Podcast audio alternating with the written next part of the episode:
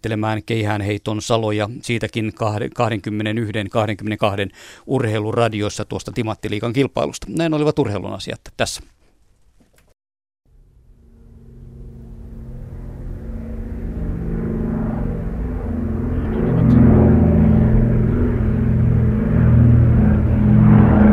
Näin ne olivat urheilun asiat, joo. Jarmo Lehtinen Urheiluradion studiossa. Ja minä olen täällä, minä olen Juha Plumperi, olen täällä paikassa, jossa on lentokone, josta puuttuu sekä siiven päät tai melkein puolet siivistä sekä moottorit. Ja tämän lentokoneen pohjassa on reikä. Ja tähän lentokoneeseen minun pitäisi nyt nousta. Tämä näyttää, tämä näyttää kyllä sen verran tukevalta, että kyllä mä uskallan mennä tänne sisään. No, kerranhan sitä vaan lentokoneen pohjan läpi pudota. Jep, täällä sitä nyt ollaan. Niin kuin vanha legendaarinen radioselostaja sanoi, eikä muuta voi. Kävelen Hanssi Jukan legendaariseksikin sanotun DC2, Douglas DC2 sisätiloissa. Tämä ei ole enää kahvila, eikä tämä enää sijaitse Hämeenlinnassa, vaan tämä on täällä Tikkakosken, Tikkakosken tukilentolaivueen teltassa, kunnostusteltassa saamassa uutta elämää, näin voisi sanoa. Tässä on, jos olisi radiossa kuva mukana, niin voisin kertoa teille, että tässä on sitten kuvassa DC2 Hanssin Jukan ohjaamo. Täällä on ohjauspyörä paikalla ja näitä vipuja. Kaikki on tasaisen harmaata, kaikki, lähes kaikki hallintalaitteet, muut, siis mittarit ja tällaiset puuttuvat. Mittaritaulu on kuulemma lähes valmis, mutta se ei ole vielä täällä asennettuna koneeseen. Puuseppä on tehnyt, Timpuri on tehnyt tuohon uuden oven paikan vanerista. Se tullaan päällystämään vielä alumiinilla. Alumiiniahan tämä koko kone on. Tänne on tehty paljon paikkoja, korjattu niitä reikiä, joita jossain vaiheessa tällaiseen koneeseen on päässyt muodostumaan. Täältä on nyt oikeastaan syytä lähteä pois. Yhtä vaikea tänne, täältä tulla pois, kun, kun tänne oli tullakin. Kun tämä kone on niin kuin luonnollisessa asennossaan täällä, ei sillä tavalla asennettuna, kun tämä Hanssi Jukka oli Hämeenlinnan torilla, jossa tämä oli vaakasuorassa. Nyt tämä on tämmöisessä, koska tämä joku 30 asteen kulmassa, ehkä ihan niin jyrkkä. No noin asiantuntijakaverit tietää sanoa kyllä, mikä tämä, tämän kulma on. Tämä on Radio Suomen ilmailuilta. Lähetys tulee suorana Tikkakoskelta, kuten jo mainitsin ilmavoimien tukilentolaivueen tiloista. Tämä on tällainen iso halli. Teltaksi nämä kaverit tätä kutsuu. Minusta tämä näyttää enemmänkin tosiaan tällaiselta isolta varastorakennukselta, joka on pressupäällysteinen. Mä kävelen tänne Hansi Jukan alle. Täällä on luukkuja ja niittejä on tuhansia. Niitä on aivan käsittämätön määrä tämän koneen rungossa, siivissä, kaikissa rakenteissa. Tämä on ihan älyttömän hieno laite. Tuossa tarkkasilmäinen näkee koneen tunnuksen DO1. Mitähän tämä kone mahtaisi olla muuten pitkä? No senkin tietää nuo asiantuntijat, jotka täällä tämän illan aikana ovat Kari Kärkkäinen, Juha Suomperä ja Hannu Valtonen. Minä vaihdan tässä vähän työkaluja.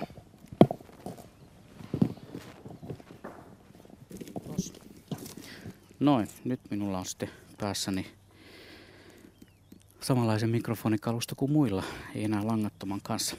Niin tosiaan, täällä ollaan ilmailuiltaa tekemässä Tikkakoskella ja tähän lähetykseen voi osallistua kuuntelijat soittamalla vaikka saman tien numero 0203 17600 tai laittamalla sähköpostia radio.suomi.yle.fi. Ne on meidän yhteydenottotavat tänään. Ja voi myös käydä toki Radio Suomen kotisivulla, josta löytyy lomake, jonka kautta voi meille laittaa viestin kysymyksen, oman tarinan ilmailuun liittyen. Lentäminen on varmasti jollain tavalla sivunut meitä jokaista suomalaista, niin kuin tuo Kärpäsellekin, joka lensi su, suurin piirtein juuri nenääni. Niin, äh, tarinoita, kysymyksiä, mitä ikinä vaan keksittekään ilmailun tiimoilta. Mulla on muuten päässäni Hanssi Jukka Lippis. Päästäkseni oikein tunnelmaan sain sen täällä paikan päällä Juha Suomperältä. Ja hänestä olisikin oikeastaan hyvä aloittaa tämä homman asiantuntijoiden esittely. Sä olet Hanssi Jukan projektin johtaja. Mitä muuta sä olet? No, mä oon muun muassa vanhuuseläkeläinen ilmavoimista. Iltaa vaan kaikki Radio Suomen kuuntelijat täältä Tikkakoskelta ja mukava, että olette mukana. Mä olin, jäin tosiaan vuodenvaihteessa eläkkeelle täysin palvelleena. Mä olin 33 vuotta ilmavoimien lentäjänä. 78 aloitin lentohomma Kauhavalla, Saab Safirilla. Ensimmäinen yksin lento ja sen muistaa vieläkin, kun nousi omille siivilleen ensimmäistä kertaa. Sen varmaan kaikki lentäjät muistaa, ehkä kaikista parhaita. Sitten mä palvelin eri tehtävissä ilmavoimien upseerina ja viimeisen, viimeisien vuosien aikana, aikana tuota, olin Karjalan komentajana ja sitten ilmavoimien henkilöstöpäällikkönä ja sitten viime marraskuussa tosiaan tuli aika täyteen ja viimeinen käyttöpäivämäärä meni ohitte, niin mä jäin näihin hommiin. Ja tämä on tosi mieluisa tehtävä olla tämän Hans Juka projektin, projektin vetäjänä ja tässä on hyvä porukka ja ne antaa kaikkeensa ja tämmöistä, ilman tämmöistä talkoa, talkoa porukkaa, niin tämmöinen iso projekti ei koskaan onnistu. Mä oon kiitollinen tälle kymmenhenkiselle, kymmenhenkiselle porukalle, joka tätä duunaa ja siinä on mukava olla mukana. Ja viimeisin lentoni mä ensin tuolla pilatuksella, mikä tuolla tarjolla oli ja se oli TJ-keikka. Milloin se tapahtui? Se oli lokakuun lopulla viimeisellä viikolla ennen eläköitymistä ja tunnin verran pilven päällä taivaalla todella upealla hienolla lentokoneella sai lentää, niin se jäi hyvät muistot. No paljonko sulla on noita lentotunteja omia? Niitä on jotain 2700 jonkin verran päälle ja mä luulen, että kun kaikista eniten mulla kuitenkin tunteja varmaan Fukan magisterilla, sillä tuli semmoinen 700 tuntia ja se on tosi, tosi hieno kone oli Fuka lentää ja niitähän lentää edelleenkin pari vissiin Suomessakin. Ja tosin 70-luvullahan tapahtui paljon surmia ja, ja onnettomuuksia sillä, sillä koneella, mutta sen jälkeen lentoturvallisuuskulttuuri kulttuuri muun muassa kehitettiin aika paljon ja sitten mennyt paljon paremmin sen jälkeen. Selvä. Palaamme varmaan myös jossain kohtaa lähetystä tähän Fuka Magisteriin ja, ja muihinkin koneisiin, lentokoneisiin ihan laidasta laitaan ja kaikkiin muihinkin ilmassa pyöriviin. Hannu Valtonen, sotilasilmailun asiantuntija. Miksi sinä olet mukana tässä projektissa? No kyllä kai se johtuu siitä, että olen tätä ilmailua harrastanut niin 4-5-vuotiaasta. Silloin Enso Kutseetin kone teki laskukierrosta Kellarpellossa meidän kotimme yli ja meidän kakarotten kunnia-asia oli aina karata pihalle katsomaan, että näkyykö ukko. Se ukko oli sen koneen ohjaaja, lentomestari Turkka ja vieläkin muistan ilmi elävästi hänen eteenpäin kun Martunen hahmonsa, kun hän radiopäähin eli huuva päässä tähysti, tähysti siinä Pulilahen päällä kaartaessa ennen kuin teki sen laskun. No siitä sitten tietysti pienosmalliharrastusta ja joita movimalleja, kun ne tehtiin itse puusta. Kattokaa nyt peukalon päätä, kyllä siinä näkyy jäljet, että puukko on ollut kädessä. Ja tuota, sitten purjelentoa Imolassa sen jälkeen, kun opettiin helpotukseksi, pääsin Savonlinnan 62. Ja sitten siitä kadettikouluun ja korjaan ensiksi lentoupseerikurssilla, sitten kadettikouluun ja sitten lentoupseerina Rissalassa, ja missä oli ilo ja kunnia lentää tällä vanhalla F-allekin peräti, että välillä on mennyt niin operalaulajalla, että kovaa ja korkealla. No sitten 80 tuli tähän Keski-Suomen ilmailumuseon se ensimmäisenä vakituisena palkattuna johtajana. tätä ilmailumuseon työtä oli sitten 203 vuotta ja sen jälkeen mä ollut tässä ö, vähän niin kuin vapaa kirjoittelija ja kirjoja on tullut jonnin verran. Niin tässä muut paikalla olevat sanovat, että sinä pidät huolen siitä, että tämän Hanssi Jukan kunnostus menee niin kuin pilkulleen sitten oikein? No pil, pilkku ja pilkku. Mä pyrin vastaamaan siitä, että tämä ulkoasultaani vastaa mahdollisimman tarkoin niin tammikuun 44 ilmiasua. Mutta siinä voi tietysti sanoa, että niin kuin Rissalassa aikana, että saas nähdä sanoa adjutantti. Se liittyy tilanteeseen, kun piti siirtää semmoinen pieni telaketutraktori Lahden yli ja ajaja kysyi adjutantilla, kestääkö jää. Saas nähdä, sanoi adjutantti. Siinä vaiheessa, kun sitten näkyy enää vain pakoputken päätä pikkusen. Hyvä. Tarinoita toivottavasti riittää myös koko illan ajan. Me puhumme näistä, näistä lentämiseen ja ilmailuun liittyvistä asioista kello 20 saakka, toki pätkittynä muun muassa 18.50 merisäätiedoilla ja, ja 19 uutisilla ja urheiluradiolla. Kari Kärkkäinen on myös paikan päällä ja mm, sä olet niin sanotusti projektin tekninen johtaja. Joo, kuulostaa hienolta titteliltä, mutta mä koitan vetää tätä sen tietämyksen mukaan, mikä mulle on kertynyt näistä vanhoista vehkeistä. Ja edellinen projektinveto oli Blenheim ja se meni tosi hyvin ja siitä tuli uskoa tämän tekemiseen sitten. Niin tuo Bristol Blenheim on tuolla Tikkakosken ilmailumuseon tiloissa ja se on kyllä todella komea. Tällä hetkellä, kun Hansi Jukkaa katsoo, kun se on hiottu tuommoiselle puhtaalle alumiinipinnalle, niin ainakin näin maalikosta näyttää, että vielä on pitkä matka siihen, että se näyttää yhtä hienolta kuin se Blenheim. Joo, on siihen vielä pitkä matka, mutta nyt siinä on ehkä se kaikkein kovin ruumiillisin työ jo tehty, että se on saatu lentokoneen näköiseksi, kiiltäväksi kapistukseksi. Hienoa. Otetaanpas Arto Luoma mukaan lähetykseen puhelimitse. Tervehdys Arto. No hei hei.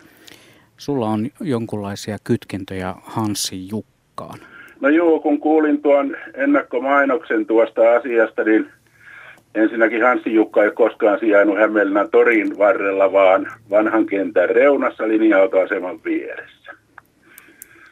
Mutta no. tuota, Hansi Jukkaan liittyy sellainen asia, että mummuni serkku, lentomestari Osmo Rantala, oli tuo henkilö, joka viimeksi lensi tuolla Hansi Jukalla ja myöskin sitten hankkeena muodosti tuon, tuon tota, noin, niin kahvilatoiminnan Hämeenlinnaan ja ryhtyi siinä aikanaan yrittäjäksi.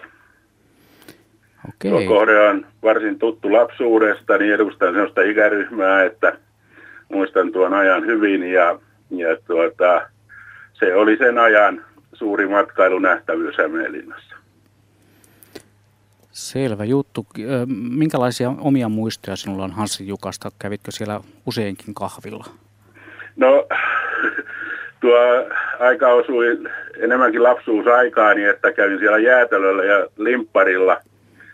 Sehän oli poikkeavasti sisustettu lentokoneesta nähden sillä että siellä oli pilleri-istuimet ja pienet pöydät niin kuin kahvilatoimintaa varten, mutta pientä poikaa kiinnosti erityisesti se ohjaamo, joka oli siinä siinä tota, noin, hyvin näkyvillä. Ja tuo lentokone oli asetettu tämmöisen pienen betonipilareiden päälle, niin jotenkin sen jyhkeys oli jo silloin, vaikka tuo kone nyt oli ja on kohtalaisen vaatimattoman kokoinen, niin se kyllä niin kuin antoi, antoi tota, noin niin pienelle pojalle tai nuorelle pojalle kunnioituksen sekaiset tunteet. Ihan varmasti. Meillä on varmasti monia kuuntelijoita, jotka muistavat myös Hanssi Jukan siellä Hämeenlinnan Aivan varmasti. torilla tai puistotorilla tai siinä puiston torin läheisyydessä sijainneen. Ja, ja siellähän on tiettävästi myös järjestetty jonkinlaisia juhlia. Onko siellä häätkin peräti joskus järjestetty Hanssi Jukan Sitä en osaa sanoa. Sitä en osaa sanoa, mutta minua kovasti kiinnosti aina se itse kahvila, joka oli siellä lentokoneessa ja sitten tässä lentokoneen alla – suunnilleen siipien välissä oli sitten tämmöinen kioski, josta sai sitten aina käydä ostamassa tikkunekkua tai virvoitusjuomaa. Niin, Mutta sinne... joka tapauksessa se oli aikakautensa ensimmäisiä matkailuyrityksiä, matkailuyrityksiä, jossa ennakkoluulottomasti Osmo Rantala lähti liikkeelle ja tuon hankkeen toteutti. Niin Hansi Jukan siiven päällä oli ainakin jota kuvia nähnyt. Siinä oli rakennelma, jossa oli sitten pöydät ja tuolit. Ikään kuin terassi, terassi tämän päivän mittakaavan mukaan kerrottuna. Kyllä, nimenomaan. Pitää paikkansa. Onko sinulla muita tarinoita vielä tähän liittyen, joita no, haluaisit jakaa? onko tässä kanssa? tarjolla tai toiveena musiikkia? Ei, tämä on pelkästään puheohjelma. Tämä Selvä. No sitten minä voin vain kertoa se, että minä olen siellä Tikkakoskella itse suorittanut varusmiespalveluksen ja aliupseerikurssin, jolloin tota, niin, lennoston komentajana oli nyt jo edesmennyt Teppo J. Suomperä. Ja vietin joulun armeijassa niin kuin tapoihin joskus kuului ja, ja tota, siihen aikaan ilmavoimat oli joukko-osasto, jolla ei ollut omaa marssia.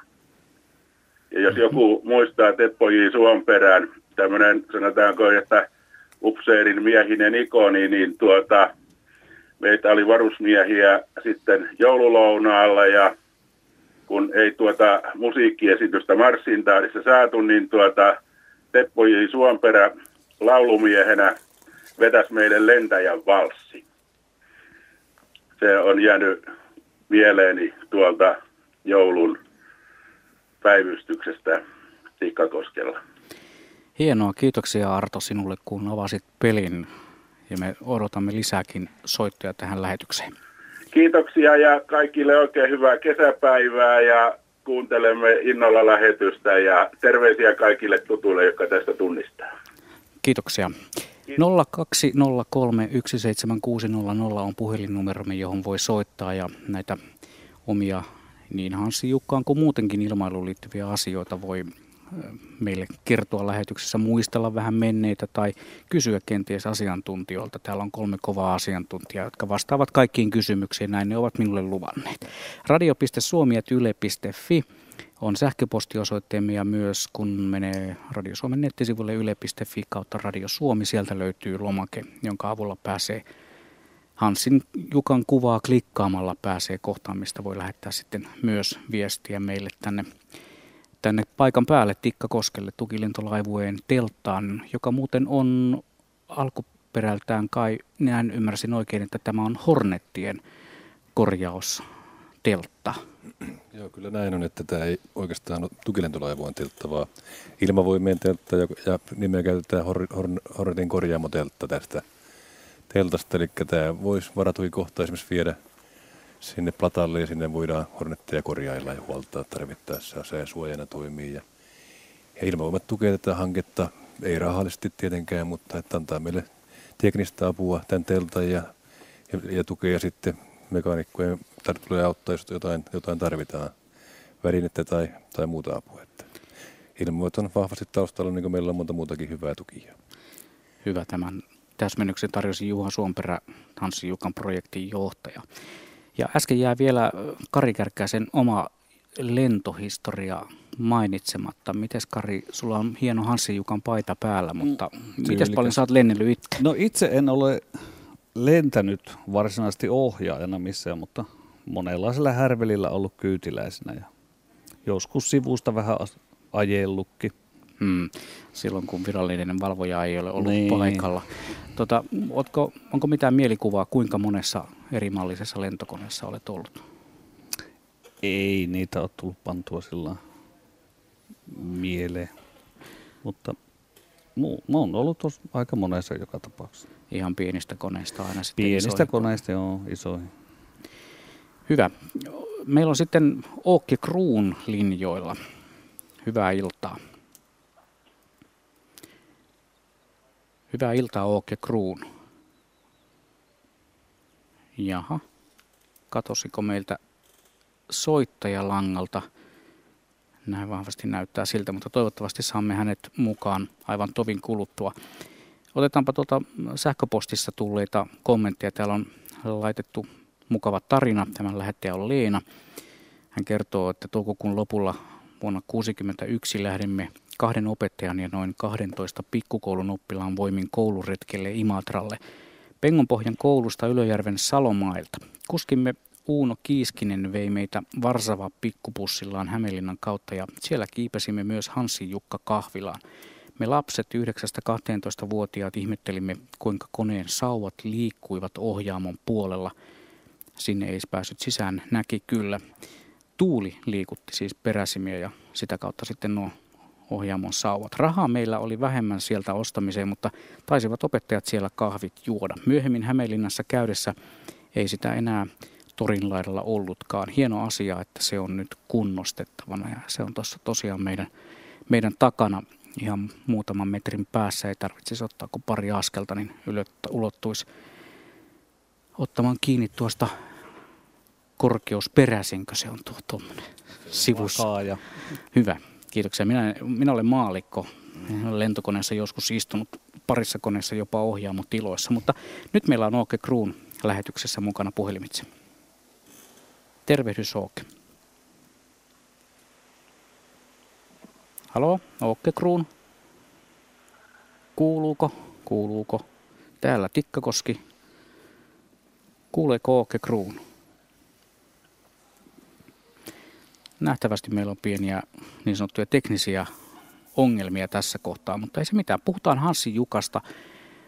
Tuossa pihalla on Hansi Jukan, voisiko sanoa pikkuveli, kun sen nimi on Pikku Lassi.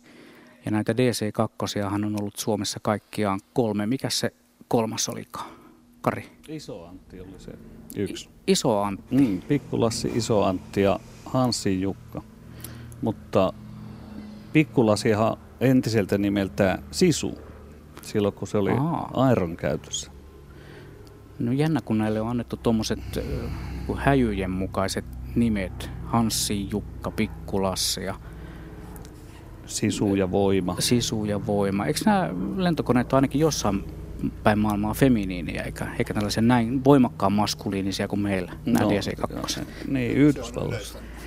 Yleistä, Han- mutta tässä nyt varmasti vaikuttaa se talvisodan aikainen tilanne, eli kun tämä kone ostettiin, se meni tuonne Ruotsiin Trollhättaniin ja siellä se varustettiin pommikoneeksi. Siihen pantiin ripustimet tuohon keskiruohon alle ja sitten tuonne WC-tilaan muutettiin semmoiseksi, että siellä oli palopommikasetit ja nokkaan konekiväri ja ampumo selkään. Ja sitten päästiin ensimmäinen kolmatta 1940 pommituslennolle yölle ja mentiin pommittamaan venäläistä Jäätukikohtaa, no ensimmäisellä lennolla ei pommit lähtenyt muuta kuin saatiin tuo huussi tyhjäksi, mutta sitten toisella lähti jo isotkin pommit. Ja sitten kun tultiin pois sieltä, niin toinen moottori leikkasi kiinni ja yhdelle moottorille onnuttiin sitten takaisin. Ilmeisesti tästä syystä, kun täällä on ajateltu näin hirveä käyttö tälle koneelle, niin siinä annettiin sitten nimi ö, Härmän häijyn mukaan. Tämä Hansen Jukkahan oli Jukka Anssi, mutta se sitten vääntyi Hansin Jukaksi. Ja kun tämä oli sanonut häijyn nimen, niin sitten myöhemmin 49, kun tuli nämä muut koneet, ja kaksi muuta, niin ne saa sitten kanssa häijyjen nimen. Mikähän olisi mahtanut olla sitten seuraavan koneen nimi? Rannanjärvi. Onko muuten sen nimistä on konetta ollut? No ei ole. Ei, hyvä. Joo. Mutta eikö ne JU52, niin nehän oli taas Sa- Sampo ja Kaleva. Kaleva ja Karjala. Joo, oliko se Kaleva, kun ammuttiin alas? Juu, Haluatko joku kertoa herroista sen tarinan? no Hannu varmaan. No, sitä on selvitelty kyllä ja venäläiset pommikoneet sen ampuvat. Paldiskista starttasi kaksi DP-3-konetta, Neuvostoliiton Itämeren laivaston koneita, ja sen ampuvat sen alas. Ja se nyt ei ole olevina ihan selväkään mistä syystä. Mutta venäläinen sukellusvene siinä kuitenkin partioi lähellä, että vähän niin kuin lienikö sattumalta, vai olisiko ollut yrittäneet ottaa jotain sieltä. Hmm.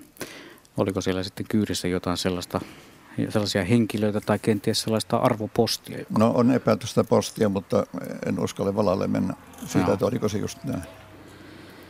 Hienoa. Meillä muuten on Junkers U52 ääntäkin olemassa tuolla studiossa. Toivottavasti saadaan sitä jossain kohtaa tänne taivaalle niin sanotusti eetteriin.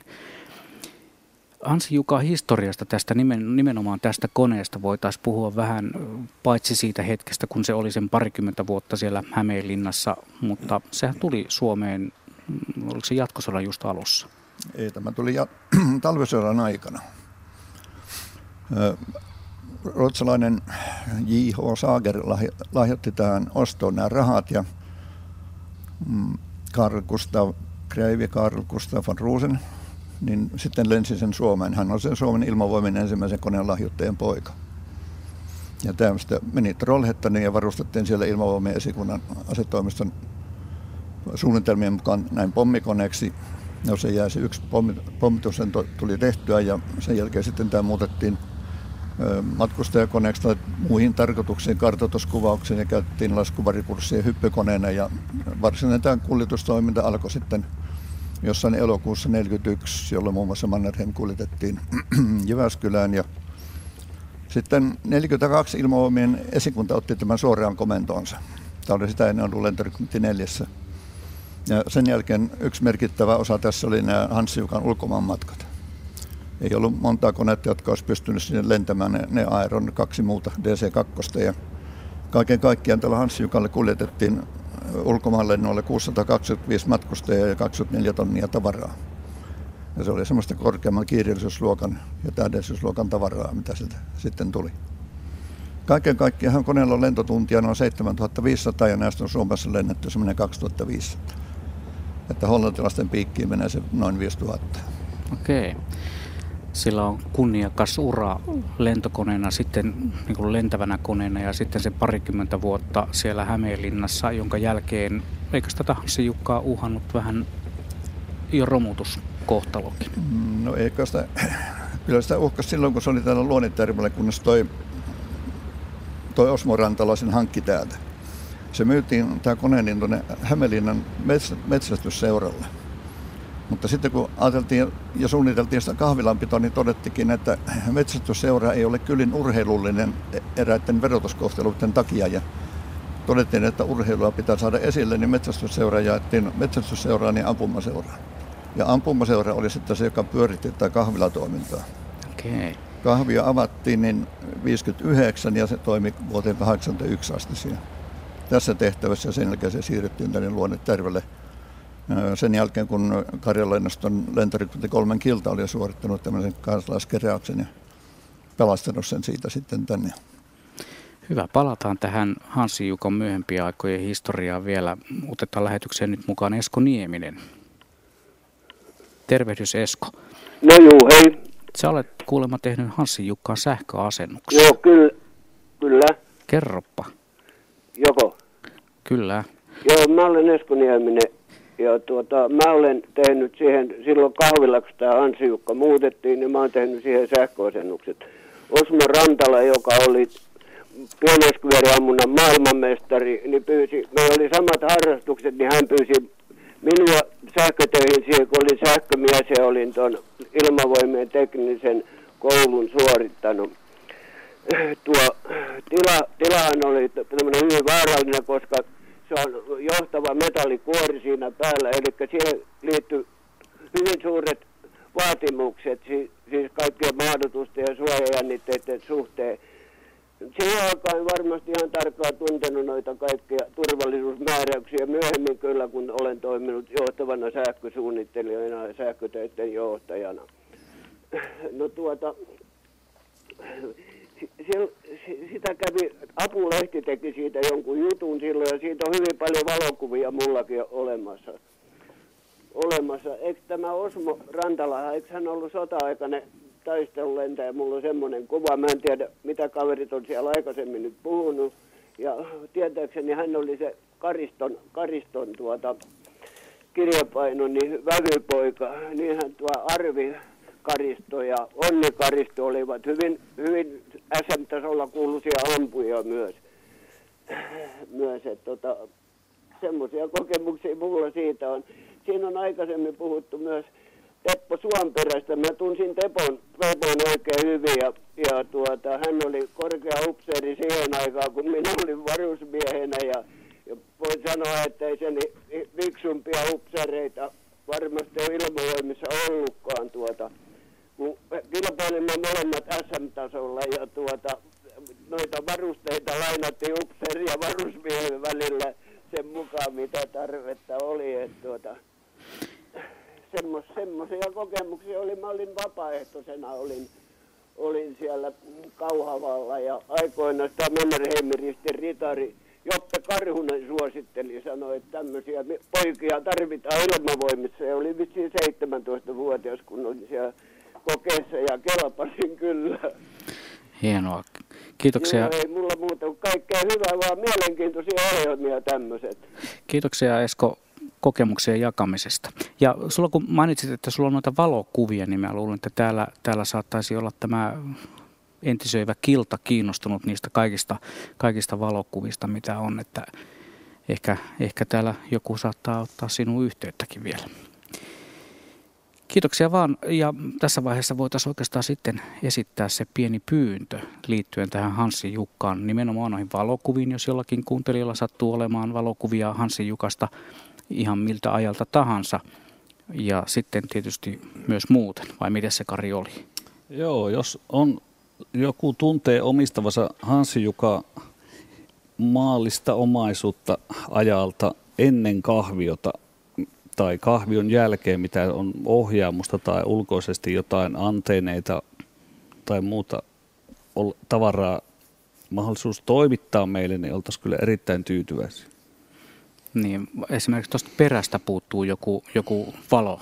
No perästä puuttuu molemmat valot tuosta jonkun, jonkun, jonkun saunan eteisestä tai navetan vintiltä ne löytyvät, niin niillähän ei kotikoloissa ole mitään käyttöä muuta kuin no, ehkä pieni muistoarvo, mutta mm, täällä, mm.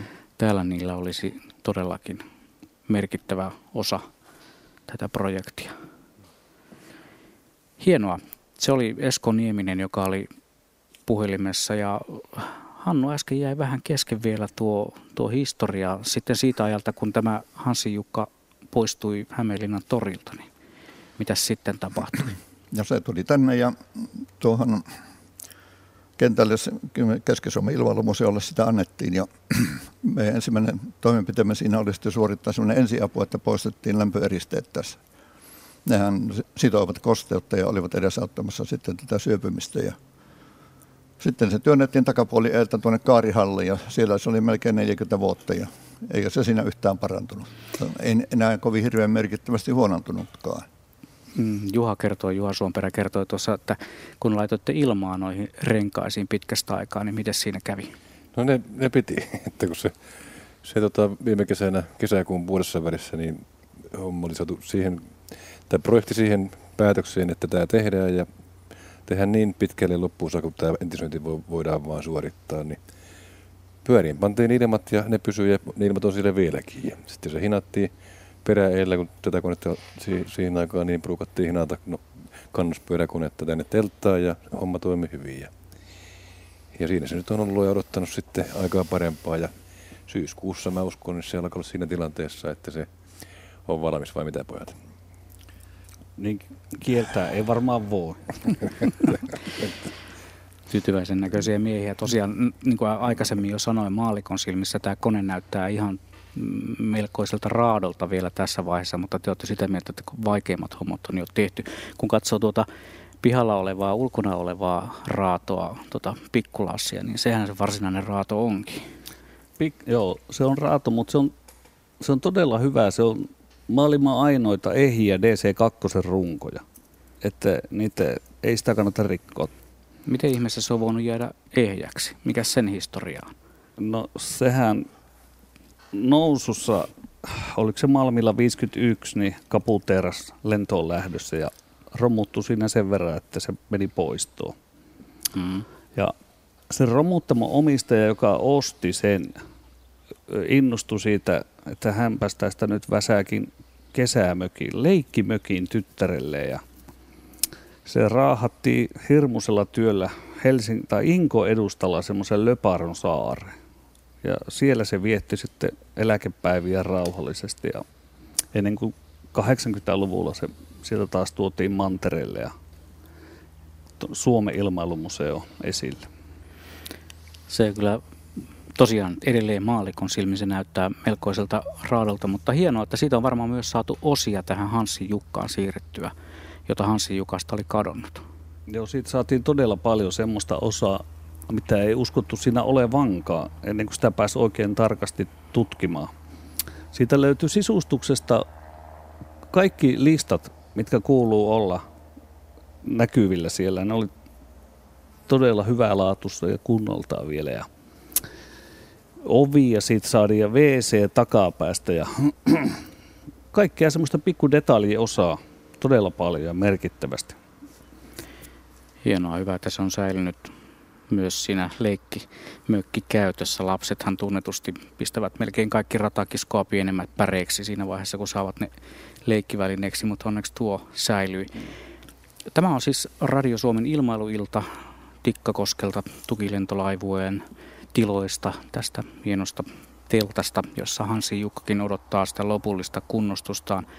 0203 17600 on puhelinnumeromme radio.suomi.yle.fi sähköpostiosoitteemme ja näillä voi meitä lähestyä. Leo Luotio Salosta on seuraava soittajamme. Tervehdys Leo. Joo, hyvää iltaa vaan. Täällä sellainen 81-vuotias papparainen, kun täällä soittelee. No niin, kerropa omia ilmailukokemuksia. No ensinnäkin on jo semmoista ilmailuhistoriaa, että mä olin silloin 41, kun tämä jatkosota alkoi. Niin mä olin siellä lennon johdon, Malmin lennon johdon ja ne Tattarisuan syrjässä olevien hävittäjien manuaalisena viestinviejänä. Mitä se semmoinen manuaalinen viestinviejä tarkoittaa? Kerro paljon. No, se tieto tuli jostain tuolta Kotkarannikolta, mistä tuli siis Helsingin ilmapuolustukseen pattereihin, IT ja samalle lennonjohtoon. Niin, niin sitten annettiin paperilappu tälle sotilaspojalle, mä olin sotilaspoissa. Ja niihin koneille, kun oli naamioitu sinne Tattarisuan syrjään, niin, niin vietiin tämä lappu, mistä päin naapuri oli tulossa. Ahaa, ja sitten koneet ampaisivat Koneet, taivaalla. koneet veivattiin käymään ja mä muistan, oliko ne brewstereita ja mitä ne sitten oli siihen aikaan. Eli 41, silloin kun tämä jatkosota alkoi. Se alkoi kesäkuun 25.6. päivä. Joo.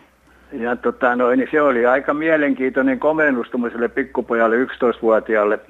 Ja mä olen sitten jälkeen ollut, ollut tota, no, Aerossa töissä 44, 45, eli näin sen valvontakomission tulon sinne silloin, kun se tuli 45 syyskuussa valvontakomissio, muistaakseni otti 15 päivää Malmin kenttähallintaansa. Ja ensimmäinen keikka oli lentokeikka, pääsin keikalle, niin Junnu 52 kanssa, kun tota noin, niin ne oli Suomessa semmoinen paklaskuvarjon kehittäjä. Ni, niin kokeiltiin semmoisten nahkanukkeiden kanssa, niitä pudotettiin sieltä koneesta alas. Vaijeri laukaisu oli koneen kyljessä siellä kabinissa. Testattiin ekana nukeilla. Joo, se nuket pudotettiin alas ja, ja niitä kokeiltiin näitä. Se oli vissi suomalainen kehittäjä, tämä paklaskuvarjon kehittäjä. Semmoinen merkki siihen aikaan. Ahaa, no on, onko sulla itselläsi sitten myös lentämiseen liittyvää historiaa? No siinä mielessä ei lentämiseen nyt ole, mutta et mä, mä sen jälkeen kun mä olin aerostöissä, niin, niin, niin pääsin vapaaehtoisena, eli olin ali- alokasaja siellä Tikkakoskella. Sitten sieltä Kauhavalle ja sieltä Poriin. Olin, olin siellä apumekanikkona sähköpuolella. Ja sain ammatin sieltä. Se sähköoppi oli tosi hyvä siellä Kauhavalla. No niin, hienoa. Ja Joo. Mä olen- lentäminen, lentokoneet on ollut sulla sitten elämässä mukana ihan sieltä No pikkupojasta joo, lähtien. kyllä, kyllä. Ja, ja tosiaan niin, niin siellä Airossa ollessa, niin silloin pääsi aina silloin tällöin keikalle, kun siellä oli ne Fas- Fagerström ja Oskari oli silloin muistaakseni semmoinen konemestari, niin silloin kun siellä oli koneita huollossa, niin, niin sitten pääsi aina pojankoltiaisetkin keikalle. Ja sama armeijassa sitten taas, niin, niin päästiin vanhan ajan Stikun kanssa, kaksitasoisen kanssa, Stikun. Stiglitsi. Ahaa. Hannu varmaan kertoisi meille lisää mielellään tästä. Stikusta, mutta tuota, kiitoksia Leo. Onko sulla vielä joku, joku tarina mielessäsi? Sen verran siinä on, että tota, noin, niin, tämän, kun mä silloin 41 olin siellä, niin, niin tämä, tämä ilmoitettiin lehdessä kerran, että jos on sodan aikana ollut, ollut tota, noin, niin ilmavoimien palveluksessa, ja kun mä olin jälkeen vapaaehtoisena ilmavoimissa, niin, niin voi hakea ilmavoimien ristiin, ja, ja mä rupesin sitä yrittämään, ja sai sen jopa sitten, kun tota, noin, niin aikani pyöritin asioita, niin Hakkapelitta lehdessä oli semmoinen kuva, kun tämä lentopäivästä ja lähetti oli luka, nukahtanut sinne Malmin lentokentän lennonjohtotorniin, niin se oli aika hyvä alibi. Ja Mä olen siellä sen kuvan kanssa ollut siellä Malmin lentokentän lennonjohtotornissa nyt, kun mä olen nyt 81-vuotias papparainen Joni. Tässä, mitä se nyt silloin mahtoi täyttää 60 vai mitä se ken- kenttä silloin täytti, kun sehän viitti, vihittiin Malmin kenttä niin 38. Joo. Toukokuun 15. päivä muistaakseni. Hyvin tuo muisti pelaa vielä. Hienoa. Pelaako ne on niin hyvin, että muistat, mitä niissä lapuissa luki, kun Joo, ja sit, tota, noin, niin siinäkin mielessä, että mun äiti oli myöskin siellä silloin, kun talvisota alkoi, niin hän oli muonittamassa juuri tässä juuri valmistuneessa hallintorakennuksessa sen aikaisia. Siellä oli silloin sitten suomalaisia hävittäjälentäisiä semmoisia vehkeitä, kun silloin oli. Mutta sitten oli jatkosodan aikanahan tuli sit saksalaiset siihen, siihen mukaan ja se laivujen kulmanikin tuli, ne tuli Malmille ensin ja, ja sittenhän ne meni tota, noin tuonne Karjalaan ja osa jäi sinne Malmille ja, ja ilmapuolustukseen. Juha tuossa äsken kysyi, Juha Suomperä, että mitä niissä lapuissa luki, kun kiikutit silloin, mikä se oli se sun tittelis?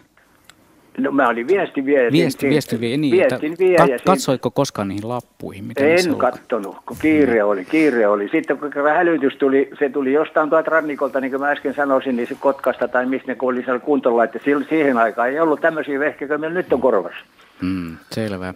Hyvä, niin, niin, niin, sieltä tuli jostain tietoja ja Helsinki ilmapuolustuksessa siellä oli Pihlajamäessä ja Taivaskallella oli IT-patterit ja Malmin lennonjohtoon tuli tietoja. Sitten annettiin Pojanklopille 11-vuotiaalle lappu kätteen ja tattarisuon syöriä polkupyörän kanssa niin paljon kuin kerkisi.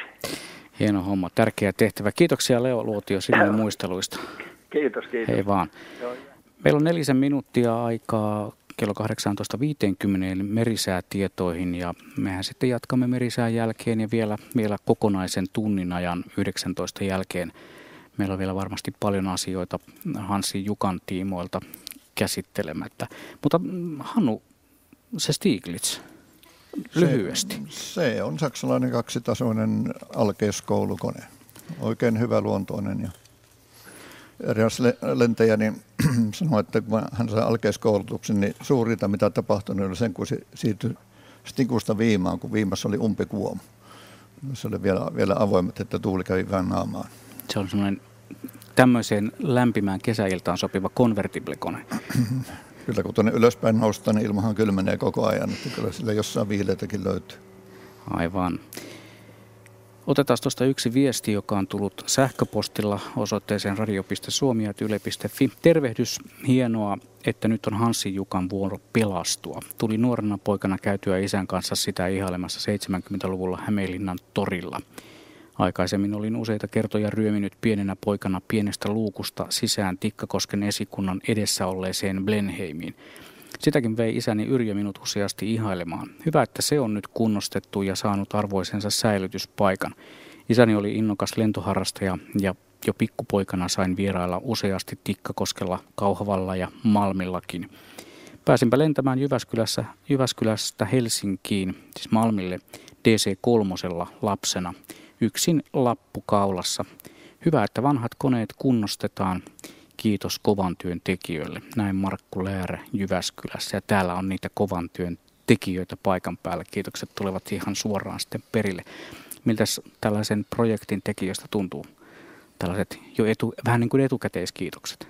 No toki tosi, tosi mukavalta, työhän on vielä kesken, että tuota, siinä riittää pari-kolme kuukautta vielä, vielä paljon, mutta nyt näyttää hyvältä ja siihen voi olla tyytyväinen, että on tähänkin vaiheeseen päästy, että alku, alku aina hankalaa, mutta kiitos kaikille tukijoille. Ilman heitä me missään nimessä tässä tilanteessa tällä hetkellä. Ja se Bristol Blenheim, joka tuli tuossa mainittua, se on tosiaan tuolla Tikkakosken ilmailumuseon hallissa aivan käsittämättömän hienon näköisenä. Se on teidän edeltävä projekti ennen tätä Hanssi Jukkaa. Silloin kuulin, että, että silloin kun se projekti tuli päätökseen, niin joku sanoi, että ei ikinä enää. Saattoi olla useampikin kaveri, mutta sitten nämä veijarit vuosi meni vähän toista, niin sitten rupesi puhelimet soimaan, että jos me sittenkin harkittaisiin. Ja sen harkinnan lopputulema on sitten tuossa, tuossa hallissa. Mikäs on deadline, milloin tämän koneen pitää olla siinä kunnossa, että, että teidän pitää jättää tämä halli ja kone on niin kaunis kuin se vaan voi olla? Aikataulu on sovittu niin, että 7.9. ilmavoimien vainajien muistopäivänä iltapäivällä kello 13 luovutustilaisuus. Minusta tuntuu, että te tiedätte, mitä te teette tänä kesänä. kyllä, kyllä. Helle, helle varjelikommeita. Toivottavasti ei tuli ihan yhtä kuuma kuin viime kesänä. Mm. Mutta nyt on puolen minuutin, aika, puolen minuutin kuluttua aika siirtyä merisäätietoihin ja sitten me jatkamme keskustelua ilmailusta niin Hanssi Jukasta kuin monista muistakin. Emme ole oikeastaan vielä päässeet kovinkaan moneen muun koneeseen paneutumaan. 0203 17600 on puhelinnumeromme ja radio.suomi.yle.fi. Nyt Merisää ja Päivi Nieminen.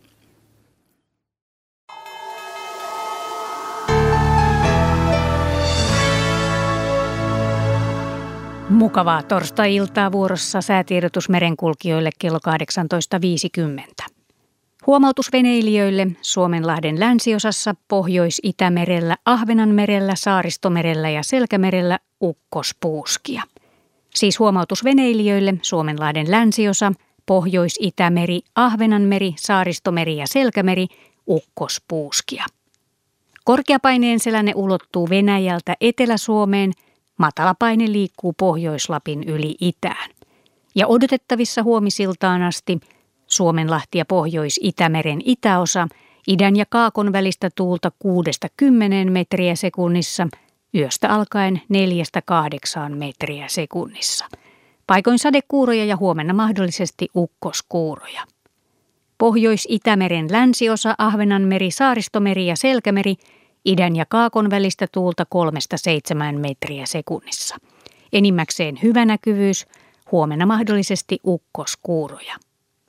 Merenkurkku ja perämeri etelän ja kaakon välille kääntyvää tuulta 2-6 metriä sekunnissa. Aamulla suunnaltaan vaihtelevaa tuulta yhdestä neljään metriä sekunnissa. Päivällä vähän voimistuvaa pohjoisen ja koillisen välistä tuulta, enimmäkseen hyvä näkyvyys. Ja Saimaalla kaakon puolesta tuulta yhdestä viiteen metriä sekunnissa, enimmäkseen hyvä näkyvyys. Odotettavissa perjantai-illasta lauantai-iltaan Suomenlahti, Pohjois-Itämeri, Ahvenanmeri ja Saaristomeri idän puoleista tuulta alle 10 metriä sekunnissa. Ja Pohjanlahdella Yöllä todennäköisimmin heikkoa tuulta, päivällä pohjoisen ja idän välistä tuulta alle 14 metriä sekunnissa. Sitten rannikkoasemien säätiedot tänään kello 18. Haapasaari lämpötila 23 astetta, itätuulta 3 metriä sekunnissa, selkeää näkyvyyttä 11 kilometriä. Kotkarankki 22, itä 4, Orengrund 21, itä 4. Emäsalo 20, Itä 8, Kalpoidegrund 18, Itä 8. Eestiluoto tuuli itäkoillisesta 6 metriä sekunnissa, Harmaja 18, itäkoillinen 6, selkeää näkyvyyttä 12 kilometriä. Mäkiluoto 18, itäkoillinen 9, Bogashär 19, itä 9, selkeää näkyvyyttä 19 kilometriä. Jussarö 18, Itäkoillinen 9, Selkeä 14. Hanko Tulliniemi 20, Itä 14, Russarö 19, Itä 14. Venö 21, Itäkaakko 5, Yyttö 18, Itäkaakko 6, selkeä 17 kilometriä näkyvyyttä. Bookshare 16, Itä 5, Ristna 26, Itäkaakko 2, selkeää 40 kilometriä. Gotska Sandön 21, Itä 4, 18 kilometriä. Rajakari 22, Etelä 5. Fagerholm 20, Etelä-Kaakko 3. Kumlinge 20, Etelä-Kaakko 4, pilvistä 26 kilometriä. Nyham 17, Itä-Kaakko 7, pilvistä 25. Märket 17, Eteläkaakko 6, Isokari 21, Länsi 2, Selkeää 40. Kylmäpihlaja 21, Länsiluode 5, Tahkoluoto 21, Pohjoisluode 3, puolipilvistä 30 kilometriä. Kristiinan kaupunki Karhusaari 20, Luode 2. Bredshäret 19, Länsi-Lounas 1, Strömmingsboden 18, Länsi 2. Valassaaret 21, Lounas 2, Kallan 17, Länsi 2. Tankkar 19, Länsi-Lounas 3, Selkeä 45 kilometriä. Ulkokalla 19, Itä 1, Nahkiainen 20, Länsi 2.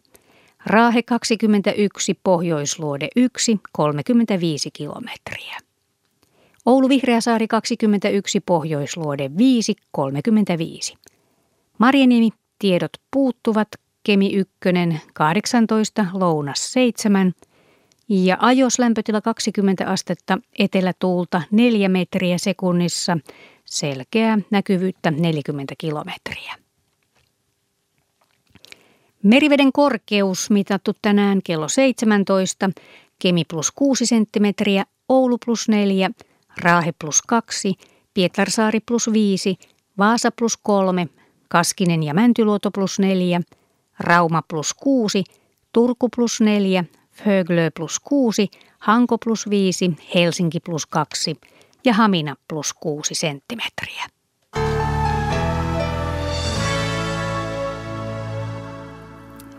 Siinä olivat tärkeät tiedot merenkulkijoille noilla tiedoilla. Ehkä lentämisessä ole juuri merkitystä. Minkälaisia muuten tietoja lentäjä tarvitsee liikkeelle lähtiessään lennon johdolta tai kun tekee sitä lentosuunnitelmaa? No se tänä päivänä sääpalvelu on erittäin hyvä kyllä, että tutka, tutka, tutkakuvia ynnä muuta. Voidaan katsoa mitä alueella, minkä korkealla pilvet on, missä jäätää ynnä muuta. Ja lento on lähdössä itse asiassa tarvitaan tuuli, on merkittävin tekijä siinä, että mistä, tuulesta, su, su, mistä suunnasta tuulee ja kuinka paljon. Ja pyritään aina vastatuuleen lähtemään. Jos tuulenapuus alle 10 knotsia, niin voidaan sitten tota lähteä myötätuuleenkin, mutta hmm. sitä lyhyen, vähemmän paanaa tarvii, mitä kovempi vastatuuli on. Eli se on ihan sitten samat, periaatteessa samat asiat kuin tuolla meren päällä. Ari Huotari on puhelimessa vielä ennen 19 uutisia. Joo, hyvää iltaa vaan sinne. Iltaa. Sulla on, tai sun isällä on suhde Hanssi Jukkaan. No joo, isä oli hävittäjälentäjä, lentomestari Jouko Huotari ja sitten sotien jälkeen muistaakseni hän on lentänyt muutamia lentotunteja Hanssi Jukalla. Et siellä lentopäiväkirjoja on selailtu ja siellä muistan, että on. Ei, ei hirveästi, mutta muutamia tunteja kuitenkin. Okei. Mitä itse muistat Hanssi Jukasta? No mä muistan kuule ihan semmoisen semmosen tota viisivuotiaan muiston. Käytiin siellä Hämeenlinnassa kesäretkellä ja isä kertoi, että hän on lentänyt tällä koneella ja sitten varmaan jäätelöt syötiin, että sen kummempaa, kummempaa ei ole. No mitä se viisivuotiaasta pojasta tuntuu, kun Faija kertoo ihan silmään räpäyttämättä, että mä oon muuten lentänyt tällä koneella? Siis ollut ohjaimissa oikein. Niin, olihan se tietysti hienoa, mutta sitten myöhemmin, myöhemmin sitten kun se on selvinnyt, että mitä muuta hän on tehnyt, niin ei se nyt se Hanssi Jukka siinä pääasiallinen ole. Selvä juttu, näin, näin varmasti on ollut. Mites tuota, minkälaisia kokemuksia tai muistoja ja muistikuvia sulla on isäsi muusta lentohistoriasta? No me itse asiassa tehtiin tuossa tota, semmoinen yhdessä hänen muistelmaansa semmoinen kirja, Taivaalle niminen kirja, mikä julkaistiin tuossa muutama vuosi sitten. Ja, et sen myötä me käytiin läpi aika tarkkaa sitten niitä hävittäjälentäjän tuntemuksia ja semmoisia muistoja, että mitä se on ollut silloin sodan aikana. Joo. Mäkin niin kuin aikuisena sitten pystyin käsittelemään niitä juttuja eri tavalla. Ja sitten kun kirjoitettiin niitä läpi, niin tietysti se niin kuin avasi ihan uuden maailman sen ajan ja sodan ajan lentäjien maailmasta. Miten Ari, löytyykö teidän perhearkistosta kuvia Hanssin Jukasta? Muistatko? Sieltä löytyy tosi paljon kuvia, kuvia tota Mersuista ja Brewsterista ja Juutilaisen illusta ja Viintin Hassesta, mutta ei yhtään muista kyllä, että olisi tota, niin, tästä Hanssin Jukasta. Ehkä yksi kuva, kuva tota, niin, semmoinen ihan, ihan, ihan tota, pieni kuva ehkä jossain. Selvä. Kiitoksia sinulle tästä tämän muiston jakamisesta ja mukavaa illanjatkoa. Kuin myös teille. Kiitoksia. Minuutin kuluttua kello on 19. Silloin kuuntelemme tuoreet uutiset ja myös urheilupuolella käymme. Jarmo Lehtinen odottaa jo malttamattomana Urheiluradion studiossa. Ja me jatkamme sitten kello 19.06 ja aina kello 20 saakka puhumme lentämisestä. Muustakin lentämisestä kuin sotilaslentämisestä ja muistakin koneista kuin Hanssi Jukasta. Kaikenlaiset ilmailumuistot ovat tervetulleita. 0203 17600 on puhelinnumeromme ja radio.suomi.yle.fi on sähköpostiosoitteemme. Ja vielä on pakko kertoa tässä kohtaa, että jos menee Radio Suomen kotisivuille yle.fi kautta Radio Suomi, sieltä klikkaamalla Hansi Jukan kuvaa pääsee eteenpäin lähettämään myös viestin lähetykseen. Mutta nyt kello on 19, on aika aikamerkin ja uutisten.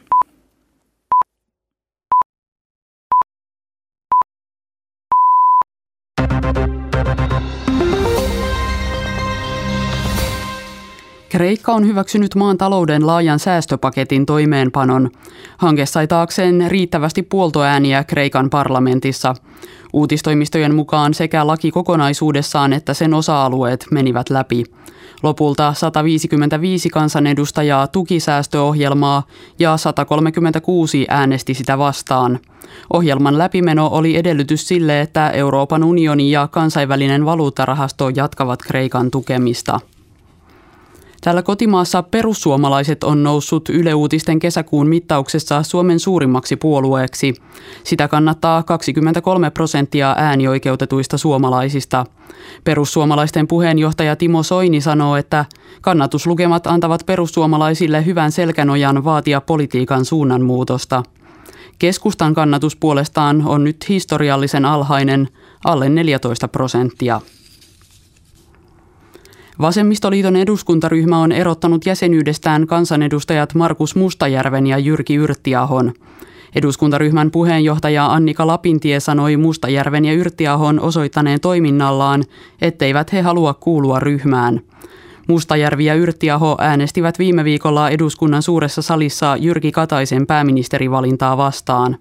Tänään he äänestivät hallitukselle epäluottamusta. Helsingin käräjäoikeus on antanut tuomionsa STTn doping-jutussa. Entinen hiihtäjä Jari Räsänen tuomittiin vuoden ehdolliseen vankeusrangaistukseen törkeästä petoksesta. Entinen hiihtovalmentaja Pekka Vähäsöyrinki sai törkeästä petoksesta yhdeksän kuukautta ehdollista. Sen sijaan käräjäoikeus hylkäsi entisten hiihtovaikuttajien Jari Piiraisen ja Antti Leppävuoren syytteet. Säätietoja – Koko maassa on tänään enimmäkseen selkeää ja poutaa. Pohjois-Lapissa tulee sade- ja ukkoskuuroja. Huomenna sade- ja ukkoskuuroja tulee monin paikoin maan länsiosassa. Ukkoskuuroissa syntyy voimakkaita ukkospuuskia. Maan länsiosassa voi sataa huomenna rankasti yli 20 mm tunnissa. Päivän ydinlämpötila on 24-30 astetta, Keski- ja Pohjois-Lapissa 12-21 astetta – Metsäpalovaroitus on voimassa Varsinais-Suomen, Satakunnan ja Uudenmaan maakunnissa. Ultraviolettisäteily on huomenna voimakasta maan etelä- ja keskiosassa. Koko maassa Lappia lukuun ottamatta tukala helle voi aiheuttaa riskiryhmille terveysongelmia lähivuorokauden aikana.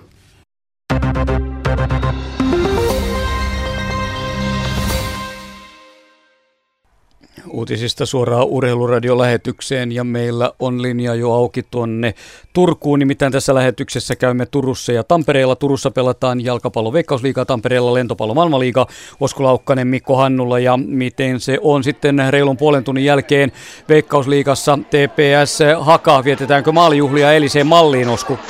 Eilen tehtiin Interimatsissa yhteensä kahdeksan maalia. Nyt mennään vielä pyöreää nollaa nollaa, kun puoli tuntia pelattu. TPS pelaa mies alivoimalla. Toni Kolimaiselle kaksi varoitusta ja suoraan ulos. Sen perään TPS-valmentaja Marko Rajamäki asteli kentälle Petteri Karin luokse. Ja Kari osoitti Rajamäelle pukukopin suuntaan ja näin TPS-valmentajakin on tästä pelistä ulkona. Joten ilman valmentajaa mies alivoimalla hakaa vastaan. TPS taistelee. Puoli tuntia TPS hallitsi peliä. Jatsi Kuutsilla oli paras paikka, mutta Timi Lahti liukui hienosti ja pelasti Hakan takaisku maalilta. TPS hakee neljättä peräkkäistä kotivoittoaan, takana on 0-6 tappio HJKlle. Haka on kolmatta kertaa jo Turussa kesäkuun aikana. On tullut tappio Interille 1-6 ja Tepsille 0-2. Ja tänään Ristillä joukot haluavat pisteitä. Mutta 0-0, kun reilut puoli tuntia on pelattu TPS Hakaa ottelua täällä Kupittalla. Lentopalloa Tampereelle. Suomi-Portugali, maailman liikaa ja Mikko. Täällä Suomi on hätää kärsimässä ensimmäisessä erässä Portugalia vastaan. 19.22 lukemat muuttuvat kuitenkin 20 22, kun Konstantin Schumov torjuu. Suomen keskitorjunta peli on ollut aika pimennossa avauserässä. Olli Kunnari on ollut Suomen avauksessa mukana laiturina yhdessä Antti Siltalan kanssa. Mikko Oivanen on vastannut Suomen tehoista tähän mennessä. Hän on takonut kuusi pistettä, mutta vastustajan hakkuri Valdir Segueira on ollut vieläkin tehokkaampi kahdeksalla pinnallaan. Suomen joukkue hakee tästä kuitenkin vielä voittoa sekä tänään torstaina että perjantaina vastapainottajana. Mikko Eskon aloitus on ilmassa ja nyt tulee jälleen Sekueira, jonka kuitenkin vielä puolustaa Esko ylös. Sitten Siltala heittää hihalla ja hihalla jatkaa myöskin kunnari toiselle puolelle ja avaimet käteen Portugalille, joka hyökkää jälleen kutospaikalta. Tulee kovaa ja ottaa jälleen yhden pinnan lisää. Se on Flavio Cruz, joka latoo nyt lukemat Portugalille 23 20 ja näin kahden pinnan päässä on tuo Portugalin joukkue ensimmäisen erän voitosta. Suomi hävisi keväällä Portugalille kaksi peliä vieraskentällä, on sen jälkeen voittanut Serbian kahdesti ja Argentiinan kerran. Suomi säilyy ensi kauden maailmanliigassa, mutta lopputurnauspaikka jää haaveeksi ja nyt hyökkää Olli Kunnari ja kaventaa 21 23. Ei ihan lopu tähän pätkään tuo erä, mutta eipä hätää. Kello 20 uutisten jälkeen tullaan sitten uudelleen. Todetaan vielä Tenniksen Wimbledonista naisten kaksin pelien välierien parhaat, eli finaalipelaajat. Tsekin Petra Kvitova kohtaa loppuottelussa Venäjän Maria Sarapovan. Sarapova voitti Saksan Lisitskin 6-4, 6-3 ja näin Sarapova, joka oli sitten seitsemän vuotta sitten 17-vuotiaana edellisen kerran Wimbledonin finaalissa ja voitti kaksin pelin, on jälleen siellä mukana. Vastassa Tsekin Petra Kvitova.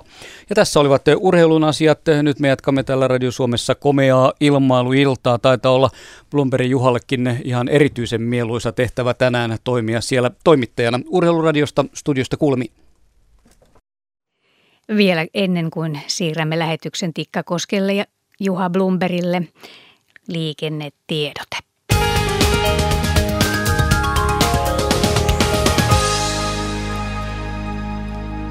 Tie, 30, tie 130 välillä Hämeenlinna, Tampere – Tarkempi paikka Lempäällä, noin 9 kilometriä ennen Tamperetta.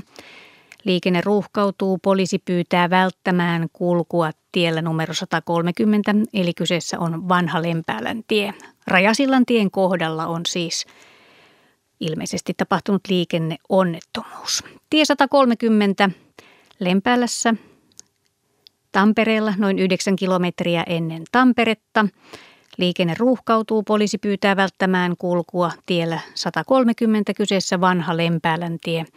Rajasillan tien kohdella on ongelmaa.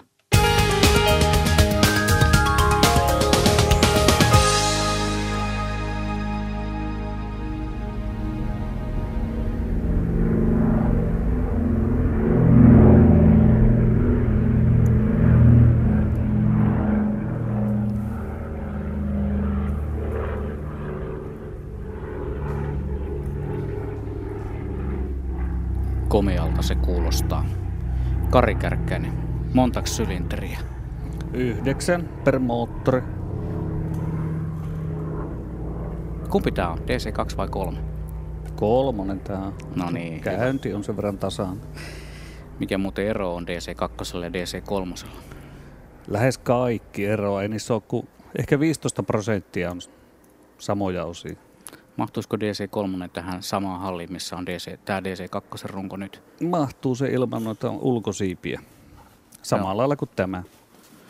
Selvä. Tämä on Radio Suomen ilmailuilta. Tikkakoski on meidän lähetyspaikkamme. Tällä hetkellä olemme tukilentolaivujen, ilmala- ilmavoimien tukilentolaivujen alueella ja ilmavoimien Hornet-hävittäjien huoltoteltassa, jossa on Hanssi Jukan runko DC2 legendaarisen lentokoneen runkokunnostustyön alla. Ja minä olen Juha Plumperi, täällä paikan päällä on Kari Kärkkäinen, joka tuossa äsken selvitti lyhyesti, mitä eroa on DC2 ja DC3.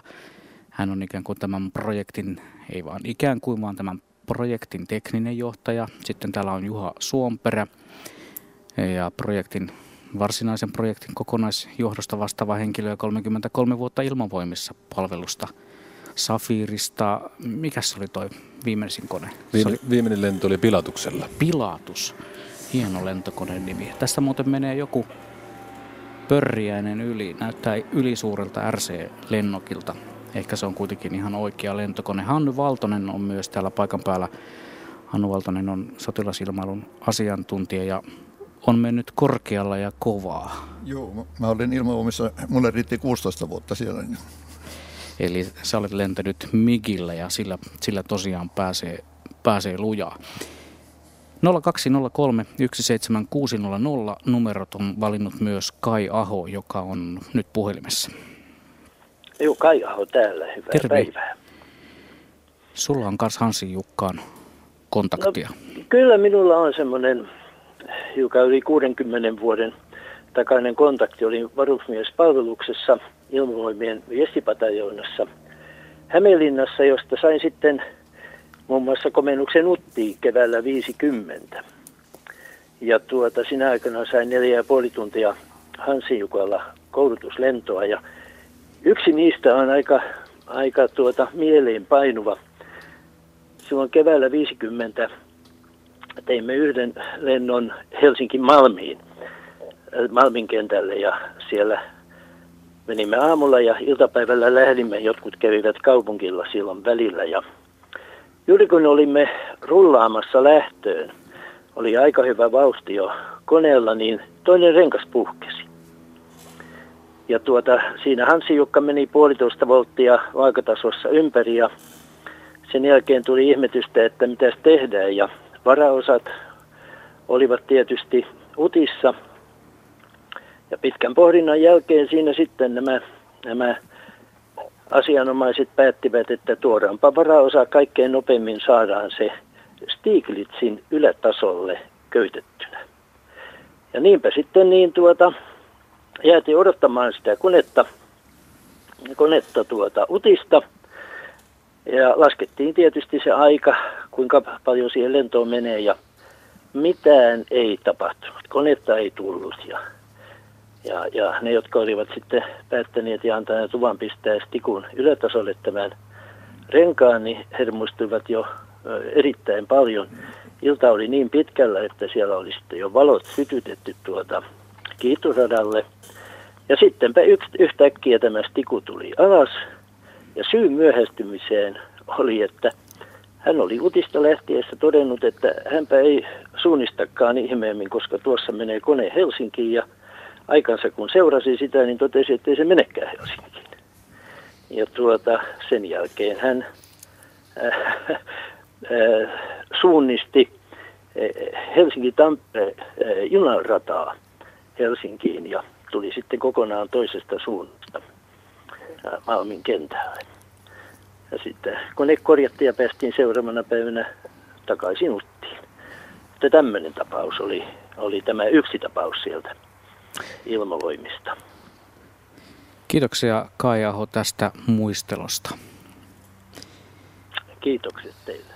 Juu, meillä tosiaan, meillä voi soittaa tai lähettää viestiä kaikesta ilmailuun liittyvästä asiasta, ei pelkästään Hanssin Jukasta eikä pelkästään sotilasilmailusta, vaikka se tuntuu tänä päivänä olevan se, se kaikista kantavin teema tässä lähetyksessä.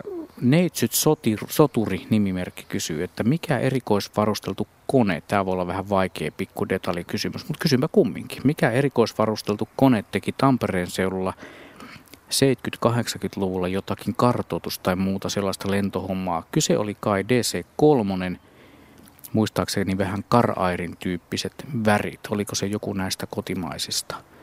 Minkälaiset muuten oli Karairin värit? Ne oli punaiset, kone oli hopeavärinen ja punaiset juovat siinä. Ja melko se varmasti tässä kysyjä tarkoittaa tätä Lockheed Lodestaria, jolla lennettiin matalalla tämmöistä peruskartoituslentoa, kartoitettiin maaperää.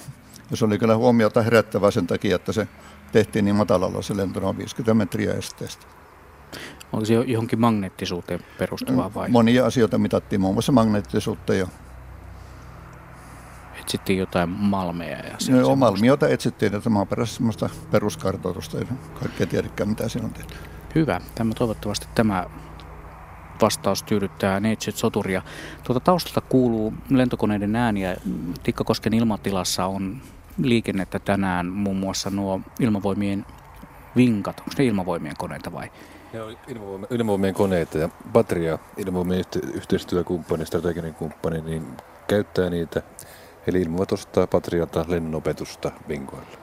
Ja vinkat tosiaan pörräävät tuossa ilmatilassa. Suomessahan on rakennettu lentokoneita Vinka tuuli, vihuri, pyörämyrsky, myrsky, pyry ja viima ainakin tulee mieleen niminä. Kaikki on tämmöisiä vähän niin kuin tuuleen liittyviä nimiä. Mikäs voisi olla sitten seuraava kone, jos semmoinen vielä rakennetaan? Jos korvat kestää, niin mä voin sanoa sen, että ilmavoimien aikaisempi komentaja Rauno Meri sanoi, että Pieru on ainoa ilmavirtaus, joka on käyttämättä. Nythän meillä on tullut tämä viime aikoina säätieteestä lanseerattu uusi tämä syöksyvirtaus, mutta se on vähän liian pitkä. On se. Ja pyörämyrskykin rupeaa olemaan jo vähän, mutta kone on hieno tuo pyörämyrsky tuolla Keski-Suomen ilmailumuseossa yksi sellainen seisoo. Ilmailuilta Radio Suomessa kello 20 saakka. Meille saa soittaa edelleenkin 0203 17600 puhelinnumeroon. Tai sitten laittaa sähköpostia radio.suomi.yle.fi. Ja noita viestejä on tässä tullutkin illan aikana, aikana paljon. Otetaan yksi vielä Hansin Jukka muistelo, ainakin yksi.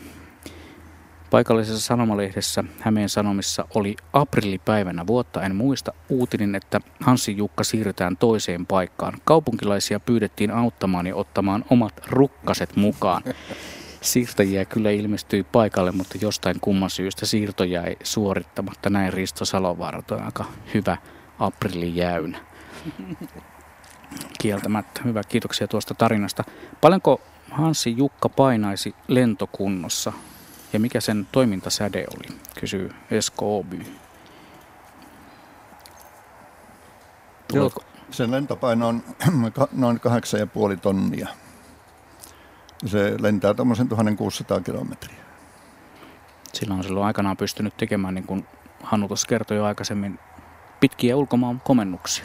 No kyllä. Pisimmät, mitä tälle koneelle on osunut, niin on se, kun se lenti Amsterdam, Amsterdamista Jama, tuonne Indonesiaan. Niin, niin siinä on kyllä reitillä pituutta ihan kivasti. Ja karttaan meni. Siinä on, siinä on tuota, tehty jo muutama välilaskukin. Kyllä on pakko tehdä. Hyvä. Öö, Onko meillä, meillä seuraava soittaja langan päässä? Kyllä täällä ollaan. Hyvää iltaa. Hyvää iltaa. Täällä ei ole Hanssi Jukka, vaan Timosen Jukka Vantaan Tikkurilasta tästä lentokentän kupeesta. Mainiota. Tota, sulla on omia lentokokemuksia. No joo, pari pientä muistelua on pakko kertoa. Tuota, mä oon syntynyt siis vuonna 50 ja asuin lapsena tuolla Oulujärven pohjoispuolessa puolella Vaalan kunnassa. Ja minun lapsuuden koneeni oli DC-3, joka tulla jyristeli, liekköhän se Aeron kone ollut, joka joka päivä tulla jyristeli sieltä Kajaanista Oulujärven yli, sitä Vaalan yli kohde Oulua. Ja niiden tähtimoottorien niin kuin ääni kyllä pikkupojan kalloon upposi ja mä ajattelin, että voi kun joskus pääsis tuohon koneeseen. Tässä on no, muuten se ääni. Mitä? Tässä on muuten se ääni, kuuletko? Joo, mä, mä oon kuunnellut sitä ääntä ja, ja, ja, ja, se on hieno ääni, mutta sitten kun minä nuoren, nuoren, nuorena insinöörin planttuna 70-luvun alussa sitten pääsin lentokoneisiin, niin DC-3 oli jo aikaa sitten lopettanut tuota lentelyn. Ensimmä, ensimmäinen tämmöinen vähän samantyyppinen, taisi olla Convair Metropolitan 440, millä lensin, mutta joka tapauksessa nyt kun tämä on tämä Air-veteranin D3, 3, DC-3 kunnostettu, joka kesäisin lentää tätä Vantaalta, Vantaan, tuolta, tuolta Malmilta ja, ja, ja talvisin nukkuu tuolla Vaasassa, niin mä oon liittynyt sen kannat, kannatusyhdistykseen ja uskokaa tai älkää, niin viime kesänä mä lensin hyvän ystäväni Jaakko Kapasen kanssa sillä DC-3 ja n- nyt mä oon niin kuin 60 ukko, että kauan piti odottaa ennen kuin DC-3 kyytiin pääsi, pääsi, mutta täytyy sanoa, että se kokemus on siis aivan mykistävä. Se melu, haju, tärinä, se tuu, siinä on niin kuin, en tiedä kuinka ympäristöystävällistä se on, mutta siinä on niin kuin lievästi sanottuna semmoista ilmailun tuntua. Sä olet sitten liittynyt tähän kuuluisaan kerhoon HKO-kerhoon, eli hyvää kannattaa odottaa. no joo, kyllä siinä varmaan 55 vuotta meni odottaessa, että se DC-3 kyytiin pääsi. Ja, ja tuota, tuollahan se köllöttää Malmilla varmaan tänäkin iltana. Upea, upea, komea, komea kone ja hyvin pidetty. Ja tuota, se lentokokemus oli, oli todella, todella hieno. Loistavaa, kiitoksia sinulle tämän kokemuksen jakamisesta. No mulla on yksi vielä pikamuisto. Tuota, mä kävin tuossa joulun alla syntymäpäiviä Karussa tuolla Australiassa ja siellä oltiin Adelaidessa ja, ja paikallisen isännän Graham Hawkerin kanssa ajauduttiin sitten Adelaiden pieneen, mutta, mutta eh, ihan, ihan asialliseen tuota, ilmailumuseoon. Kierrettiin se museo, katseltiin, siellä oli Spitfire ja, ja Hurricane ja mitähän siellä oli, olikaan ja oltiin lähdössä pois, niin siinä oli ovi, missä luki isolla, että tuota, entisöintiosasto pääsy yleisöltä kielletty ja niinpä me täydellisellä varmuudella Grahamin kanssa käveltiin sitä ovesta sisään ja tavattiin juuri samanlaisia herrasmiehiä kuin sulla on siellä, siellä, siellä nyt siellä studion suunnalla. Ja, ja, ja siellä oli semmoinen minua ehkä kymmenen vuotta vanhempi 70 sälli, joka yhtäkkiä tajusi, että tämä on Suomesta, tämä puhuu englantia ja ymmärtää ilmailusta. Ja se kun rupesi selittämään kaikkea, mitä he teki, niin siinä nyt sitten mennä hurahti siellä luvattomalla puolella varmaan lähemmäs kaksi tuntia. Heillä oli työn alla pääkohteena tämmöinen Fairy Battle, joka nyt ei ole mikään lentokonekaunotar, mutta kuitenkin semmoinen kolme tonnia tyhjänä painava rötiskö. Niin tuota, sitä, sitä sitten siipiä ja mittareita ja moottoreita ja laskutelineitä ja siellä oli valtavat määrät heillä osia, moottoreita, aihiota, raatoja, niin kuin taitaa teilläkin olla siellä. Ja, ja se oikeastaan oli hienompi visitti sinne entisöintipuolelle kuin sinne museoon konsana. Ihan varmasti. Ja täällä, täällä on aika muikeita ilmeitä varmasti. Kaverit haluaisi päästä myös paikan päälle katsomaan, kuinka no ei, siellä hommaa tehdään. Australiaan. Sinähän pääsee sen Australiaan, mutta lentokoneella kaivutte sen jo. Kiitos vinkistä. Ja kiitos sinulle tosiaan muistelun jakamisesta. Kiitoksia teille. Mukavaa iltaa. Joo, hei. Hei vaan. Tämä on tosiaan Radio Suomen ilmailuilta täällä Tikkakosken studiossa, kenttästudiossa. Istuskelemme lentokoneen rungon äärellä ja jatkamme tätä lähetystoimintaa vielä tuommoiset reilut 39 minuuttia. Joku kommentoi, että älkää enää puhuko Hämeenlinnan torista. No tästä, mä arvasin, että tästä tulee varmasti vääntöä, koska, koska tuota, sehän ei ollut siis siellä torin keskellä, vaan, vaan sitten ehkä jossain tässä pitää tämän lukea sitten. Tässä Hämeenlinnan, Hämeen läänin metsästysseuran sivuilta oikeaa tietoa. Laaja ampuma ja nuorisotoiminta kuluttavat paljon varoja. Seuran talouden kohentamiseksi ilmaantui yllättävä tilaisuus, kun nuoriso-osaston puheenjohtaja lentomestari Osmo Rantala ilmoitti olevan mahdollista saada ostaa maamme maineikkain lentokone Hanssin Jukka romuna kilohintaan. Rantala, joka itse oli lentänyt koneella, esitti, että siitä tehtäisiin erikoinen nuorisokahvila Hämeenlinnaan. Tämä suuri ja monia uhrauksia kysyvä yritys lähti liikkeelle ja vuoden 1958 syyskuussa jätettiin seuran puolesta anomus kaupungin hallitukselle sopivan sijoituspaikan saamiseksi. Paikka saatiin linja-autoaseman läheltä vanhan urheilukentän kulmasta, ettäs tiedätte. Osmo Kääriäinen lähetti tämän. Tuo tiedätte oli minun oma kommenttini. Kiitoksia tästä täsmennyksestä. Esko Pellinen on puhelimessa. Kyllä on. Tervehdys. Ei, niin ei muuta kuin sanoisin, että Kavokin kelejä, Kavokin kelejä teille sinnekin lentopuolelle. Niitä on tämän viikon aikana ollut oikein runsaasti. Mit? Kun itse, itse on aikanaan 77 saanut säämiehen koulutuksen Tikkakoskella. Aha. Itse asiassa sää, sääaliupseerikurssilla oltiin siellä – ja siihen liittyy nimenomaan Tikkakosken kentältä. Meillä oli aliupseerina, en, en valitettavasti nimeä muista, mutta jos joka tunnistaa itsensä, niin terveisiä, jolla oli lentolupakirja. Ja kun me oltiin siellä lentosääkurssilla syksyllä 77, niin me oltiin, olimme sivilikoneella Jyväskylän kentältä, eli Tikkakosken lähettyviltä, lähettyviltä tuota, niin se ensimmäinen lento, millä, missä minä itse olen ollut, meitä oli kolme matkustajaa ja sitten tämä joka meitä kuskas. Ja se jäi hyvin mieleen, että kun Jyväskylän kenttähän on semmoinen, että se taittaa. Taittaa keskeltä. Eikä kun se on, se on niin kuin mäki. Mäki, joka taittaa, niin me taitettiin nokka ylös ja ö, olin havaitsevinen kyllä, että tämä nokan nosto oli vähän hieman jyrkempi kuin mikä ihan, ihan niin kuin sanotaan sanotaan niin kuin normaali, normaali lento on lähdössä. No se jäi aika lyhyeksi, koska peräpenkiläistyjät voivat huonosti. Mutta se, se oli niin kuin mun ensimmäinen lento. Öö, toinen lento, mikä on jäänyt mulle vielä paremmin mieleen, niin liittyy, liittyy kun vapaudut, kotiudu, kotiuduimme Kauhavalta täysin palvelleina sääpuolelta, niin meidät lennätettiin Saapsafiililla – siviiliin. Se oli paikkakunnan tapa. Eli tilanne oli se, että silloinhan oli vielä 77 saapsafiilit ja fuukamasisterit käytössä. Ja tilanne on tosiaan se, että lentomekaanikot, jotka olivat enemmän tekemisissä lentokoneiden kanssa, he, he pääsivät Safirin, ei kun Vuukan kyytiin, mutta me sää, sääpuolen porukka, niin meidät vietiin Saab kotiutuslennolle. Kyseinen, yksi kyseisistä lentokoneistahan on Kauhovan liikennevaloissa, ainoat muuten kaupungissa, niin vitriinissä siinä kantatien varressa. Okei, hyvä, hyvä täsmennys tuo, Ja- ja tosiaan- ainoat kaupungissa. Anteeksi? Niin, hyvä täsmennys vaan tuon, että ainoat liikennevalot kaupungissa. No joo, näin. Ja illannosta, kun katsoo ainoasta liikennevaloista ympärillensä, niin se vitriini, missä tämä Saab Safiri nykyisin on, niin näkyy hyvin.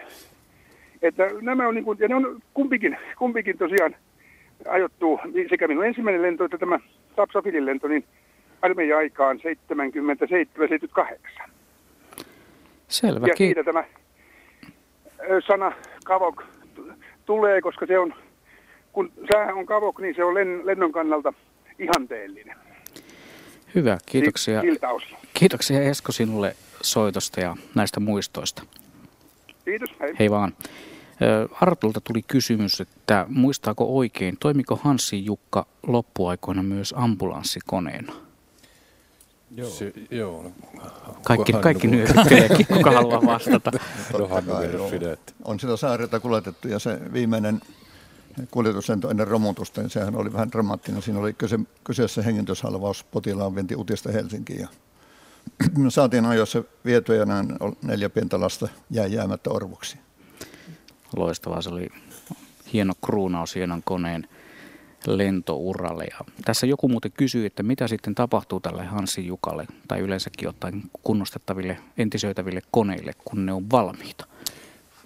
Joo, te, nehän pannaan näytteille, asetetaan esille ja tämä Hassi Jukka, tämähän on valtion omistama lentokone, eli tämä Karjalan lennoston kilta silloin aikanaan, kun se osti sen 80 000 markalla keräy- keräysvaroin Hämeenlinnasta, niin luovutti sen ilmavoimille säilytettäväksi ja entisöitäväksi.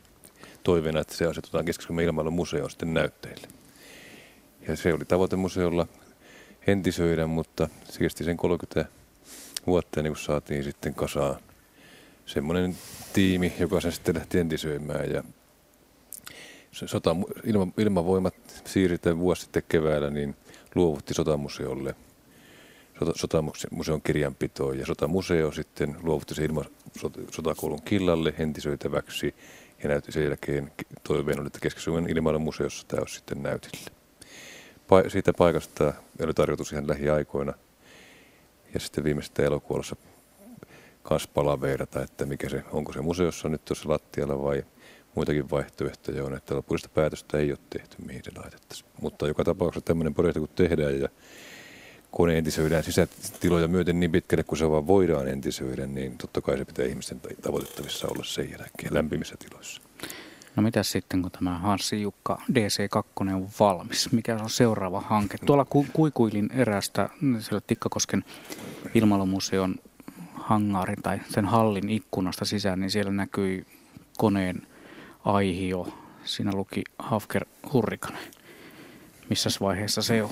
No, se, tämä Harikeino on siellä entisöitävänä nyt ja se onkin erittäin taiten tehtävää hommaa. Se on niitä ainoa oikeastaan sodan ajan jäljiltä semmoisenaan oleva. Ihan sitä myöten, että siinä on vihulaisen ampuman luodin jälki jopa ja kaksi puoli ilman vuotta se on saavutettu. Nyt siellä on se Amerikasta lainaa saatu Brewster on ö, siinä sijoitettuna hyvin esillä ja jos näin surkeasti käy, että se joudutaan luovuttaa takaisin lainakapine, niin se Harikeen tulee ilmeisesti siihen tilaan esille. Hmm. Puhutaan hetki tuosta Brewsterista. Se on, sillä koneella on melkoinen tarina jo ihan sieltä sodasta lähtien ja sitten sen pelastusoperaatio, etsiminen, pelastusoperaatio. Ei mennä ihan yksityiskohtiin ja kaikkiin sen käänteisiin, koska siinä, on, siinä ei tämä lähetys varmaan riittäisi, mutta sehän ammuttiin alas juhannuksena 42. Lauri Pekuri lensi sillä ja se putosi Kolejärveen sinne Karjalaan ja pitkään meni ennen kuin se löytyi. Kuinka pitkään sinne meni? Se oli Tuota, en ole perehtynyt kaikkeen sen vaiheisiin, mutta ei se nyt ihan pudonnut. Kyllä se oli nätti pakkolasku. Niin, Olkoon, no, olkoonkin, että kone paloi ja Pekuriaan joutui sieltä sitten uimaan sen palavan ja leviävän pensaletäkön alta pois, että se oli tosi tiukka paikka. Joo, hän pääsi sieltä elävänä vielä takaisin Suomeen ja suoritti sen jälkeen vielä paljon lentotehtäviä, mutta sitten sitä konetta tosiaan etsittiin ja mm, erinäisten yhteensattumien summana se on nyt tuolla mainitussa ilmailumuseon tiloissa ja aika autenttisessa kunnossa kai siitä, siitä hetkestä, kun se on saatu sieltä järvestä ylös. Kyllä se on, va, se on vaan puhistettu, että se on erittäin ansiokas. Siis yleensä maailman museolentokoneita vaivaa vähän semmoinen liika kauneus. Eli ne on se entisen niin jäljeitä koreita kuin joulukuusen karamellit, mutta ei ne ole autenttisia. Ja tässä nyt aivan, aivan, aivan poikkeuksellisen autenttinen tapaus, kun se on sen sen alasampumisen jäljeltä. Joitakin nostossa tulleita vaurioita on siinä lisää, mutta muuten kyllä että aivan ehdottomasti sille ei saa enää tehdä muuta. Näin sanoi Hannu Valtonen, mies, joka tietää mistä puhuu. Amerikkalaiset saattaisivat tehdä sille vähän toisen tempun sitten. Ei kyllä, ei kyllä he on ihan samaa mieltä, että, että sille ei tehdä mitään. Siis tämä taustahan on siinä, että Pensacolan museo, laiva, USA laivastomuseo, niin se läksi etsimään – provosteria, että onko yhtään laivasta hävittäjiä vielä saatavana, tai tämän laivasta hävittäjiä. Tuota Indonesian viidakosta ja muualta sieltä on kelkottu kyllä erinäisiä raatoja, mutta ne on ilmeisesti ollut niin huonoja, että niistä ei oikein ole ollut. Ja sitten tosiaankin erinäisten vaiheiden ja vielä lisävaiheiden jälkeen se nyt sitten päätyy sinne Pensacolaan ja sieltä se nyt on lainassa. Ja laina-ajalle on saatu vielä pidennystä, mutta se loppuu sitten ensi kesään. Hyvä. Se Brewsterista tällä kertaa. Paitsi täytyy vissiin sanoa sen verran, että sehän oli täällä Suomessa varsin menestyksekäs lentokone ja tuolla Amerikan ilmavoimissa sitä pidettiin aika huonona, mutta se oli vähän, vähän toisenlaisessa tehtävässä siellä. Eikö se näin mennyt jotenkin? No, no kyllä se oli ja tietysti vastustuskin oli vähän toisenlaista ja meillä ei oltu totuttu niin hyvään. Mä kysyin yhdeltä lentäjältä, että mikä siinä oli niin hyvää, niin hän oli jätken miettelijöissä että ei nyt mitään niin erikoista, mutta kun se oli niin joka suhteessa kätevä ja sopiva. No, sehän riittää. Sillä tehtiin paljon, saatiin paljon ilmavoittoja sodan aikana. Mutta nyt on aika palata taas Hansi Jukkaan tähän meidän takana olevaan lentokoneeseen. Marja on Savosta puhelimessa. Marja, tervehdys. Onko se Hei. Marja? Hei vaan Marja. Joko on mun vuoro? No, on juuri sinun, Joo. jos olet Marja. Joo, kyllä olen. Mä olin sota-aikana syntynyt ja nuorena tyttönä Karistolla töissä konttoristina. Ja mun tehtäväksi tuli kirjoittaa kuvatekstit Hansin Jukan seinällä oleviin lentokoneiden valokuviin. Vaikka en ymmärrä ilmailusta yhtään mitään. Ja kävin muutaman kerran siellä kahvilla – se oli sitä aikaa, kun toimistoissa ei saanut pitää naiset pitkiä housuja työaikana, piti olla hame.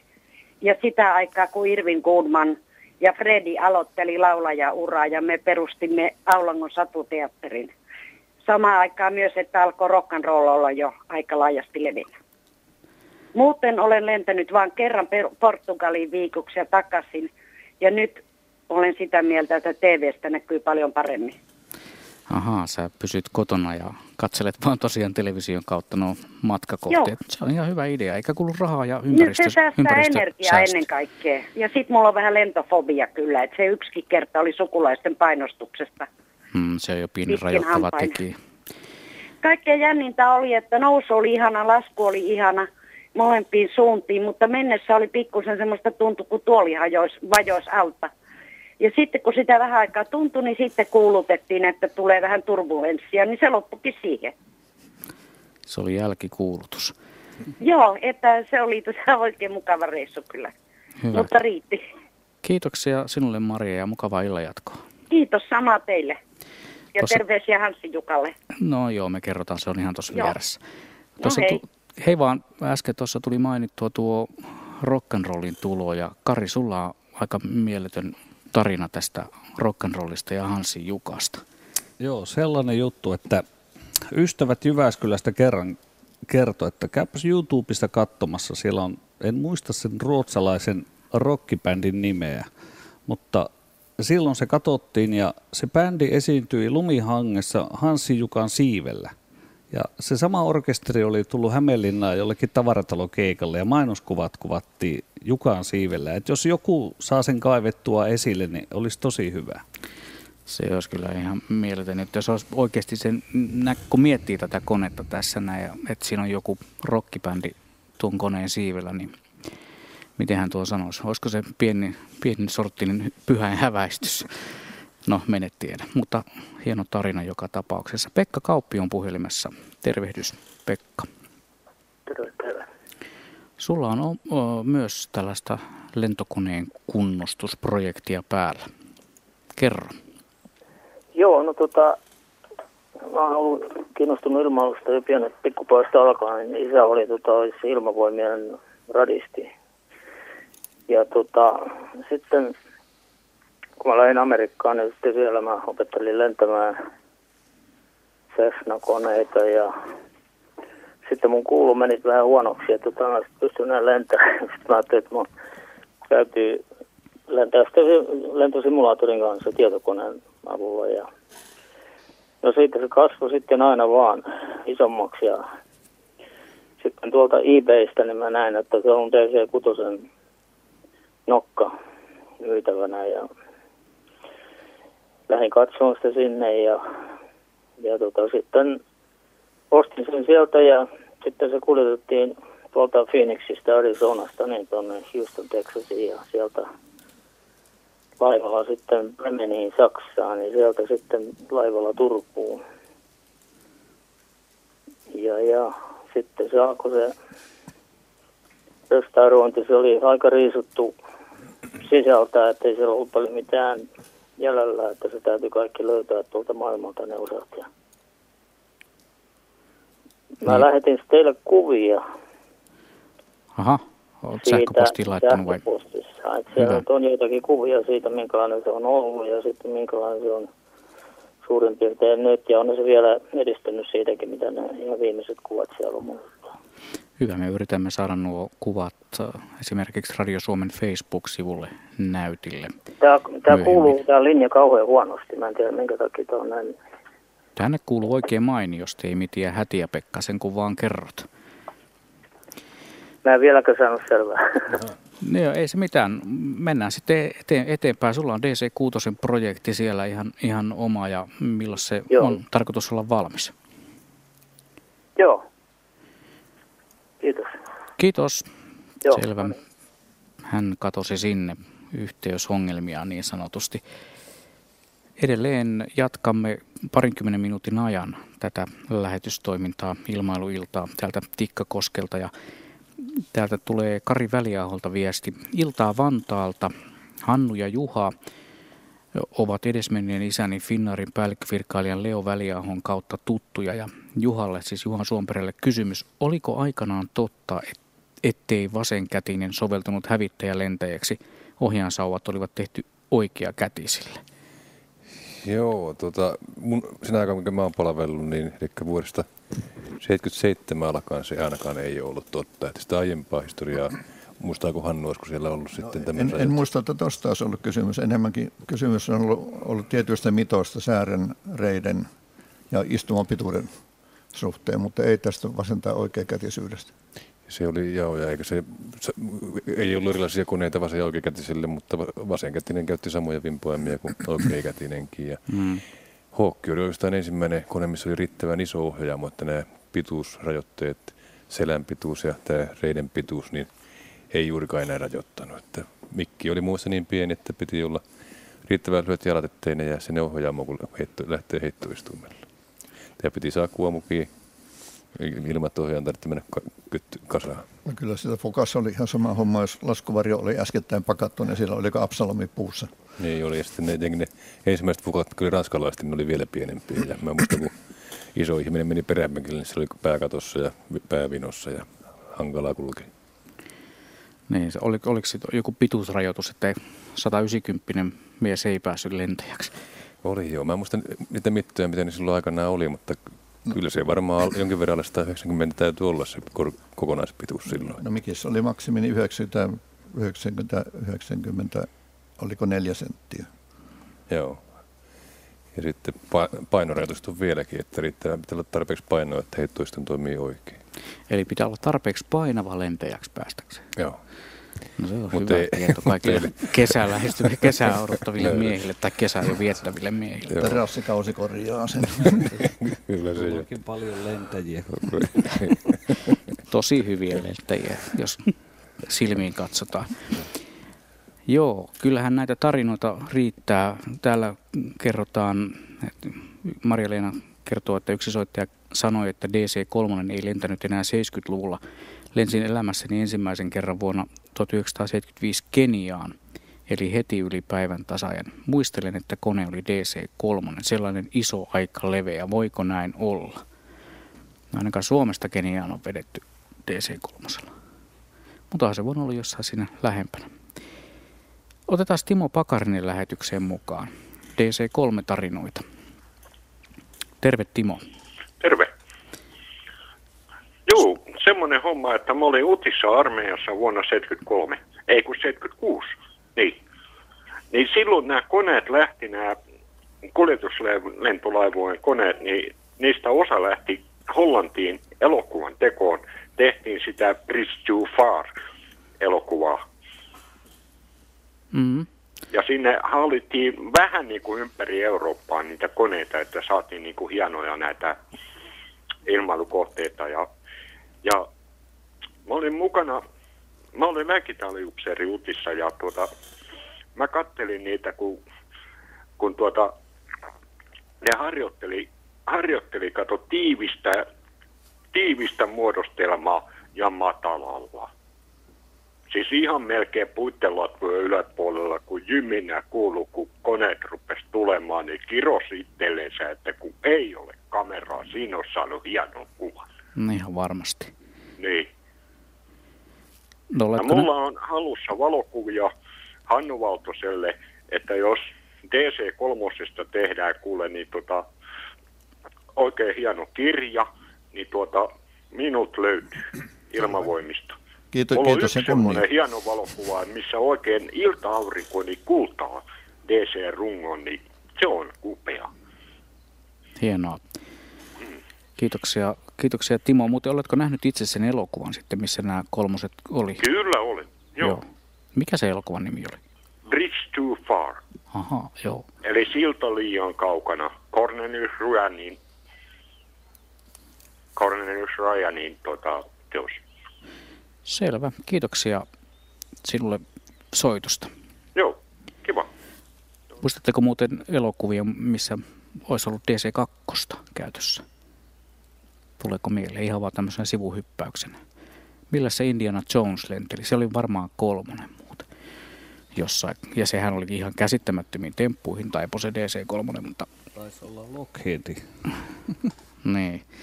Niin, eikö ne DC3 elokuviin täältä lähtiessään muuttunut sitten C4-7 matkalla? Se on sama kuin lehmän liha muuttuu häränlihaksi ravintolan keittiössä. Ja kana kuk- kukoksi. niin. Englannissa Dakota. Niin. niin, Dakota, joo. To, erään kirjan nimi näin, näin tuolla Ilmailumuseossa Vanha rouva Dakota. Siinäkin, se on Hannun kirja nimenomaan. Oma mukana vaan. Joo, ja tuota, siinäkin lentokoneesta käytetään feminiiniä muotoa jälleen kerran. Mm. Paitsi näistä häijyistä versioista, jotka täällä pikku Lassi ja Hanssi Jukka ja sitten se kolmas, jonka nimeä mä taas unohdin. Iso Antti. Iso Antti tietenkin. Ja Rannanjärve ei ole vielä nähty.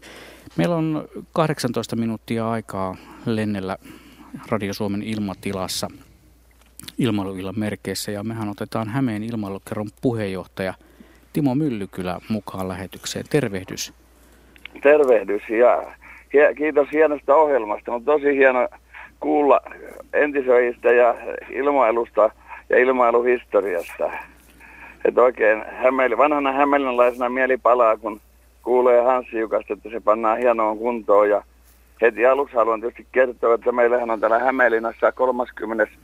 heinäkuuta tämä kuumaa huumaa tapahtuma, jossa kerätään tänne Hämeenlinnaan piilotettuja Hanssi Jukan äh, tota, siinä kahvilastekovaiheessa hävinneitä tuota, osia mahdollisesti, jotka on kirjahyllyllä tai vinteillä. Ja, ja tuota, sitten tietysti kuvia ja muuta. Ja toivotan Keski-Suomen tuota, tämän Ilmaimuseoyhdistyksen ja Satakunnan lennoston killan tervetulleeksi myös mukaan meidän kuumaa huumaa tapahtumaan. Että meidän, meidän olisi se ennen tapahtumaa vielä nähtäväkin, mutta on se tietysti kiva näin radion välityksellä toivottaa teidät tervetulleeksi. Hyvä. Kiitoksia, kiitoksia Timo. Ja itse Krista Sovio niin kutsui ilmastokoulun killankin edustaja, että me silloin hänelle lupasin, että me tultaisiin tuota, minä ja Valtosen Hannu ja ehkä sitten Hämäläisen Matti kirjailija, joka tekee, tekee kirjaa Hanssi Jukasta, joka valmistuu syksyllä, niin voitaisiin tulla kolmistaan vastaamaan kysymyksiä ja kertoille, miten tämä homma edistyy ja ottaa vastaan. Joo, kyllä, ja, ja tuota, varmasti kiinnostuneita ihmisiä on ympäri Suomea, jotka tulee katsoon eh, kuvina ja, ja tota, puheena tätä projektin vetämistä. Meillähän täällä oli jo tilaisuus, jossa me Hämeen Sanomien ja paikallislehtien välityksellä ihmisiä viriteltiin vinteileen ja, ja kirjahyllyjen katsoen, että onko se lentokoneen osia. Hieno homma. Kiitoksia vaan tuosta ja toivottavasti löytyy nimittäin kaikki on. Nyt tänä kesänä on tarpeen, mitä vaan, vaan löytyy ja saadaan Joo, yhdessä me, kone me, Suomen kansallisaare pelastettua mahdollisimman hyvään kuntoon. Kyllä, kyllä se on todella mahtavaa työtä ja tietysti ilmailuharrastuksena, niin kuin tässä on kuultu, että viiden vanhasta vaariin sitä voi harrastaa, niin sehän on laji, joka antaa satoja ammatteja ja, ja sitä voi nauttia tota, sitten tietysti vapaa-aikana. Se on totta ja täytyy sanoa, että työpaikkoja niin kuin Finnavia, Finnaari, Ilmavoimat tai moni muu, niin ne on kyllä mukavia työpaikkoja. Se ilo, ihmiset yleensä hymyilee, kun sinne menee. Ja täytyy sanoa, että niin, on, on positiivinen niissä paikoissa. Kyllä, kyllä ja kyllä tietysti varusmiespalvelussa itse muistan Kauhavan ja, ja Tikkakosken, että kyllähän, kyllähän se, se henki sielläkin oli tosiaan, olen montaa kehottanut, että armeijasta pitää ottaa irti se ammattitaito, mitä sieltä annetaan. Et, tota, kyllä, ja sitten siitä, siitä tietysti se joko siviiliin lentää tai sitten tietysti ihan armeijaan töiksi, mutta kyllä lajihan on mo- hyvin monipuolinen. Me puhutaan nyt tässä vasta lentämisestä, mutta on paljon ihmisiä, jotka äh, tota, harrastaa niin kuin äskeinen mies simulaattoria ja tuota, sitten nämä lennokkirakentajat ja lennättäjät, niitä on tuhansia ja taas tuhansia. Näin on, tuo oli hyvä, hyvä muistutus. Ilmailu voi olla myös todella hyvä harrastus. Kiitoksia sinulle soitosta. Kiitoksia, hyvää illanjatkoa ja hyvää kesää. Hei vaan Timo. Niin, ilmailuharrastuksena tässä Hannukin mainitsi, että tuli silloin nuorena poikana tehtyä lennokkeja puusta. Näytit peukaloakin, mihin puukko oli livennyt. Se on todellakin monelle harrastus. Tällaisia lennokkia rakennetaan paljon, sitten rakennetaan vähän isompia lentäviä kapistuksia ja sitten jossain kohtaa tulee varmaan sekin vaihe, että rakennetaan semmoinen kone, jolla pääsee itse taivaalle. Minkälainen projekti se mahtaisi olla, jos nyt oikein kimpaantuisi? Kyllä se pitkä. elä, elä, elä. Ei, mutta eikö niitä voi ostaa semmoisia, mitä ne on, experimental kone rakennussarjoja? On, on niitä, kyllä. Eikö Seppo Saari tehnyt sen bitsinsäkin tämmöisestä sarjasta? Kyllä, on, on ihan vaativia taitolentokoneita. Ihan sitä myöten on tällaisia rakennussarjoja, mutta se ei ole nyt Kalle kolmivuotiaalle sitten, että pitää olla käden taitoa. Ja... Mutta Juha ei ole Kalle kolmevuotiaasta. Juha on... Mm. Niin, mulla on vähän noita muita askareita kuitenkin tehtävänä. Mä veikkaan, että siinä voisi jokunen vuosi vierähtää ennen kuin, ennen kuin saisi jonkulla, jollakin tavalla lentävän laitteen aikaiseksi. Oma kyllä semmoisia tehnyt, mitkä on niin kuin kädestä heitettäviä. Joo. Lennokkia rakentanut pienenä paljonkin. Mutta se on siis mahdollista tehdä lentokone itse ja saada se vielä ihan laillisesti lentävään kuntoon. Niitä laittomia lentokoneitahan joskus harrastettiin Suomen saloilla ja ne sitten pyrähtelivät ilmatilassakin joskus luvatta. Ei niitä kovin monta ole, mutta tämä, tämä Raimo Päätälä tuolla Sangijovalle nyt kyllä niin on, on semmoinen, joka nyt on huomattu, että toivottavasti hän on lopettanut sen harrastuksen ja on vielä hengissä. Se on kyllä melkoista touhua rakentaa lentokone ihan omassa tallissa ja sitten päräyttää taivaalle sillä. Kukahan muuten hänet sitten mahtoi kerättää naapurit, kun moottori mörisee aina siellä. No, mä oon kuullut, että se näkyy tutkassa loppujen lopuksi se kone, niin että sitä pitää selvittää, että mikä se on. Niin, tunnistamaton lentävä esine ilmatilassa. Kyllä. Hans Kyllä, Jukan... Tällä, tälläkin kentällä mä, tuli mieleen tässä, tässä parin kolmen vuoden aikana on, on tota, kans rakennettu tämmöinen sarja, sarjakone Experimental taitaa olla. Niin, toi Hinu. Manu, vai kuka hinauskonehan tässä on tosiaan rakennettu niitä vanhoja, onko se Big 15 hinu justiin, mikä on tarkoitettu purjekoneen hinaukseen. Joo. Semmoinen on tehty Joo. tässä nyt ja sillä on koelennot menossa edelleenkin. Joo. Joskus kesäisin näkee sitten sellaisia ihan älyttömän pieniä laitteita, ikään kuin riippuliidin, jossa on moottori mukana ja niitä mitä kummallisimman näköisiä virityksiä näkee, mutta ehkä me ei nyt mennä sitten tähän puoleen. Öm, otetaan Seppo Rämö mukaan lähetykseen. No, Tervehdys. Hyvää, hyvää iltaa. Iltaa. Ker- semmoisesta halusin kertoa, kun mun naapurinani oli tämä Pentti Kyrölä Mietoisista. Hän rakensi itse oman lentokoneen. Mä olin, mä olin tästä 60 vuotta ehkä aikaa. Mm-hmm. Ja, ja sitä kylän miehet työnsi liikkeelle, kun siinä oli ensin joku moottoripyörän moottori, ja se ei oikein tahtonut sit jaksaa sillä nousta. Sitten hän sai hankittu siihen oikein kunnon moottorin, ja sitten hän sai tietysti lentokielon, kun se ei ollut missään luvissa. Ja sen jälkeen, sen jälkeen hänellä oli tämmöinen austeri, muistaakseni austeri, semmoinen kaksipaikkainen, mihin minäkin pääsin sitten joskus pikkupoikana kyytiin. Ja, ja sen jälkeen tuli tämmöinen joku nelipaikkainen. Sä olet ollut oikeasti semmoisen itse rakennetun, vähän niin sanotusti luvattoman koneen kyydissä. No siihen, siihen ensimmäisen, se oli yksipaikkainen, niin siihen ei ikään siihen en päässyt, mutta tähän Austeriin muistaakseni, niin se oli semmoinen kaksipaikkainen, niin siinä oli ne kerran ollut sitten ihan pikkupoikana. Mitä sä Seppo sanot, kun, jos mä sanon, että oot se kyllä hurja mies? No olen, olen, olen mutta se, se eka kone, niin se, mulla on sellainen muistikuva, että mä olin tosi pieni ja, ja sitä kylän miehet työnsi vauhti, mutta se ei ihan lähtenyt sitten, että, että ennen kuin se saatiin joku semmoinen isompi kone ja, ja, ja tota, sen jälkeen hän sai tietysti sen lentokielo, että sille ei ikään lennetty. Tosin se jossain museossa on kai sekin tänä päivänä luultavasti. Laitettu varoittavaksi esimerkiksi. se, olen istunut, istunut siinä tyhjällä penkillä kyllä ja siinä oli vaijereita ja vaneria oli sinne ja tänne päin ja, ja aina, aina on itse tehnyt mieli myös lentää, mutta en ole lentänyt kuin näillä maksullisilla koneilla.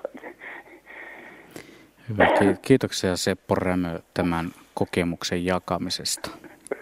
Olkaa hyvä. Hei vaan. Mutta emme todellakaan suosittele kenellekään lentokoneen rakentamista. Jos ilmaa tekee mieli, niin kannattaa mennä vaikka lentoasemalle ja ostaa lippuja. Kyllähän sitä pääsee monissa paikoin noin harrastuslentäjienkin kyytiin, kun vaan maksaa. Eikö kun maksaa polttoaineet, niin pääsee, pääsee kyytiin tuommoiseen pieneen Cessnaan. Ainakin joillakin asemilla pääsee. Niin, se on. Sehän muuttuu ansiolentämiseksi silloin kerho, jos se rupeaa rahastaan tällä. Niin, Eiköhän se pysty jotenkin junailemaan. Niin kuin ei kerro kenellekään, kuka maksoi bensat. Niin. Mutta joka tapauksessa lentokoneen kyytiin pääsee ihan luvankin kanssa. Ei kannata ruveta rakentelemaan, vaikka olisi kuin houkuttelevan näköinen rakennussarja kaupassa mittasuhteessa yhden suhde yhteen. Ilmailuiltaa jatkamme vielä kello 20 aikamerkkiin saakka. Ja täällä ilmailuillan asiantuntijana ovat Kari Kärkkäinen, Juha Suomperä ja Hannu Valtonen. Ja meille virtaa suorastaan näitä kysymyksiä ja muisteloita. Täältä tulee oikein tämmöinen romanttinen muistelma lentämisestä ja lentämisestä DC-3. Teimme häälennon Tikkakoskelta Seutulan kentälle 14.4.1964. Finnaarin vuorolento sujui hyvin kuhmuisella vanhalla DC-3 edelleen yhdessä. Terveisin Leo ja Leena Saloranta. Kuunnellaan vähän aikaa tähtimoottorien jyrinää.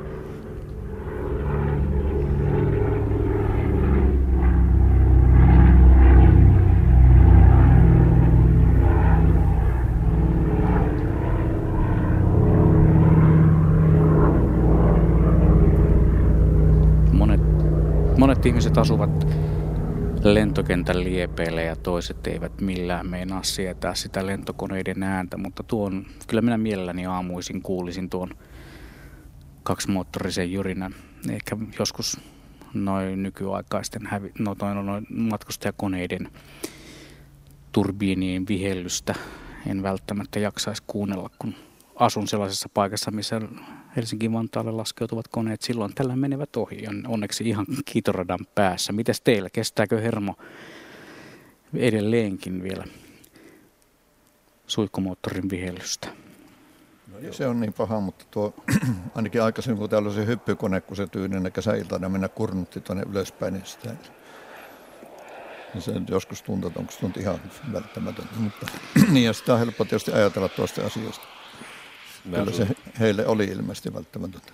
Mä asuin Kauhavalla, Kauhavalla kulin töissä lennopettajana, niin ihan siinä, siinä kynnyksen kupeessa. Ja kyllä siihen ääneen tottuun, että ei siinä kiinnittänyt huomiotakaan. Ja meidän lapset vaikka nukkuu pihalla siinä houkityristä taivaalle, niin ei se häirinnyt heitä ollenkaan. Että kaikkeen kai tottuu. Ja onhan se hornetin ääni, jos se matalla lentää tuosta ja jälkipoltto päälle, niin repivä ja kuvaa kyllä. Ja kesämökin laituri, kun se ei selän takaa yllättää, niin kyllä saattaa ilman säpsäyttää.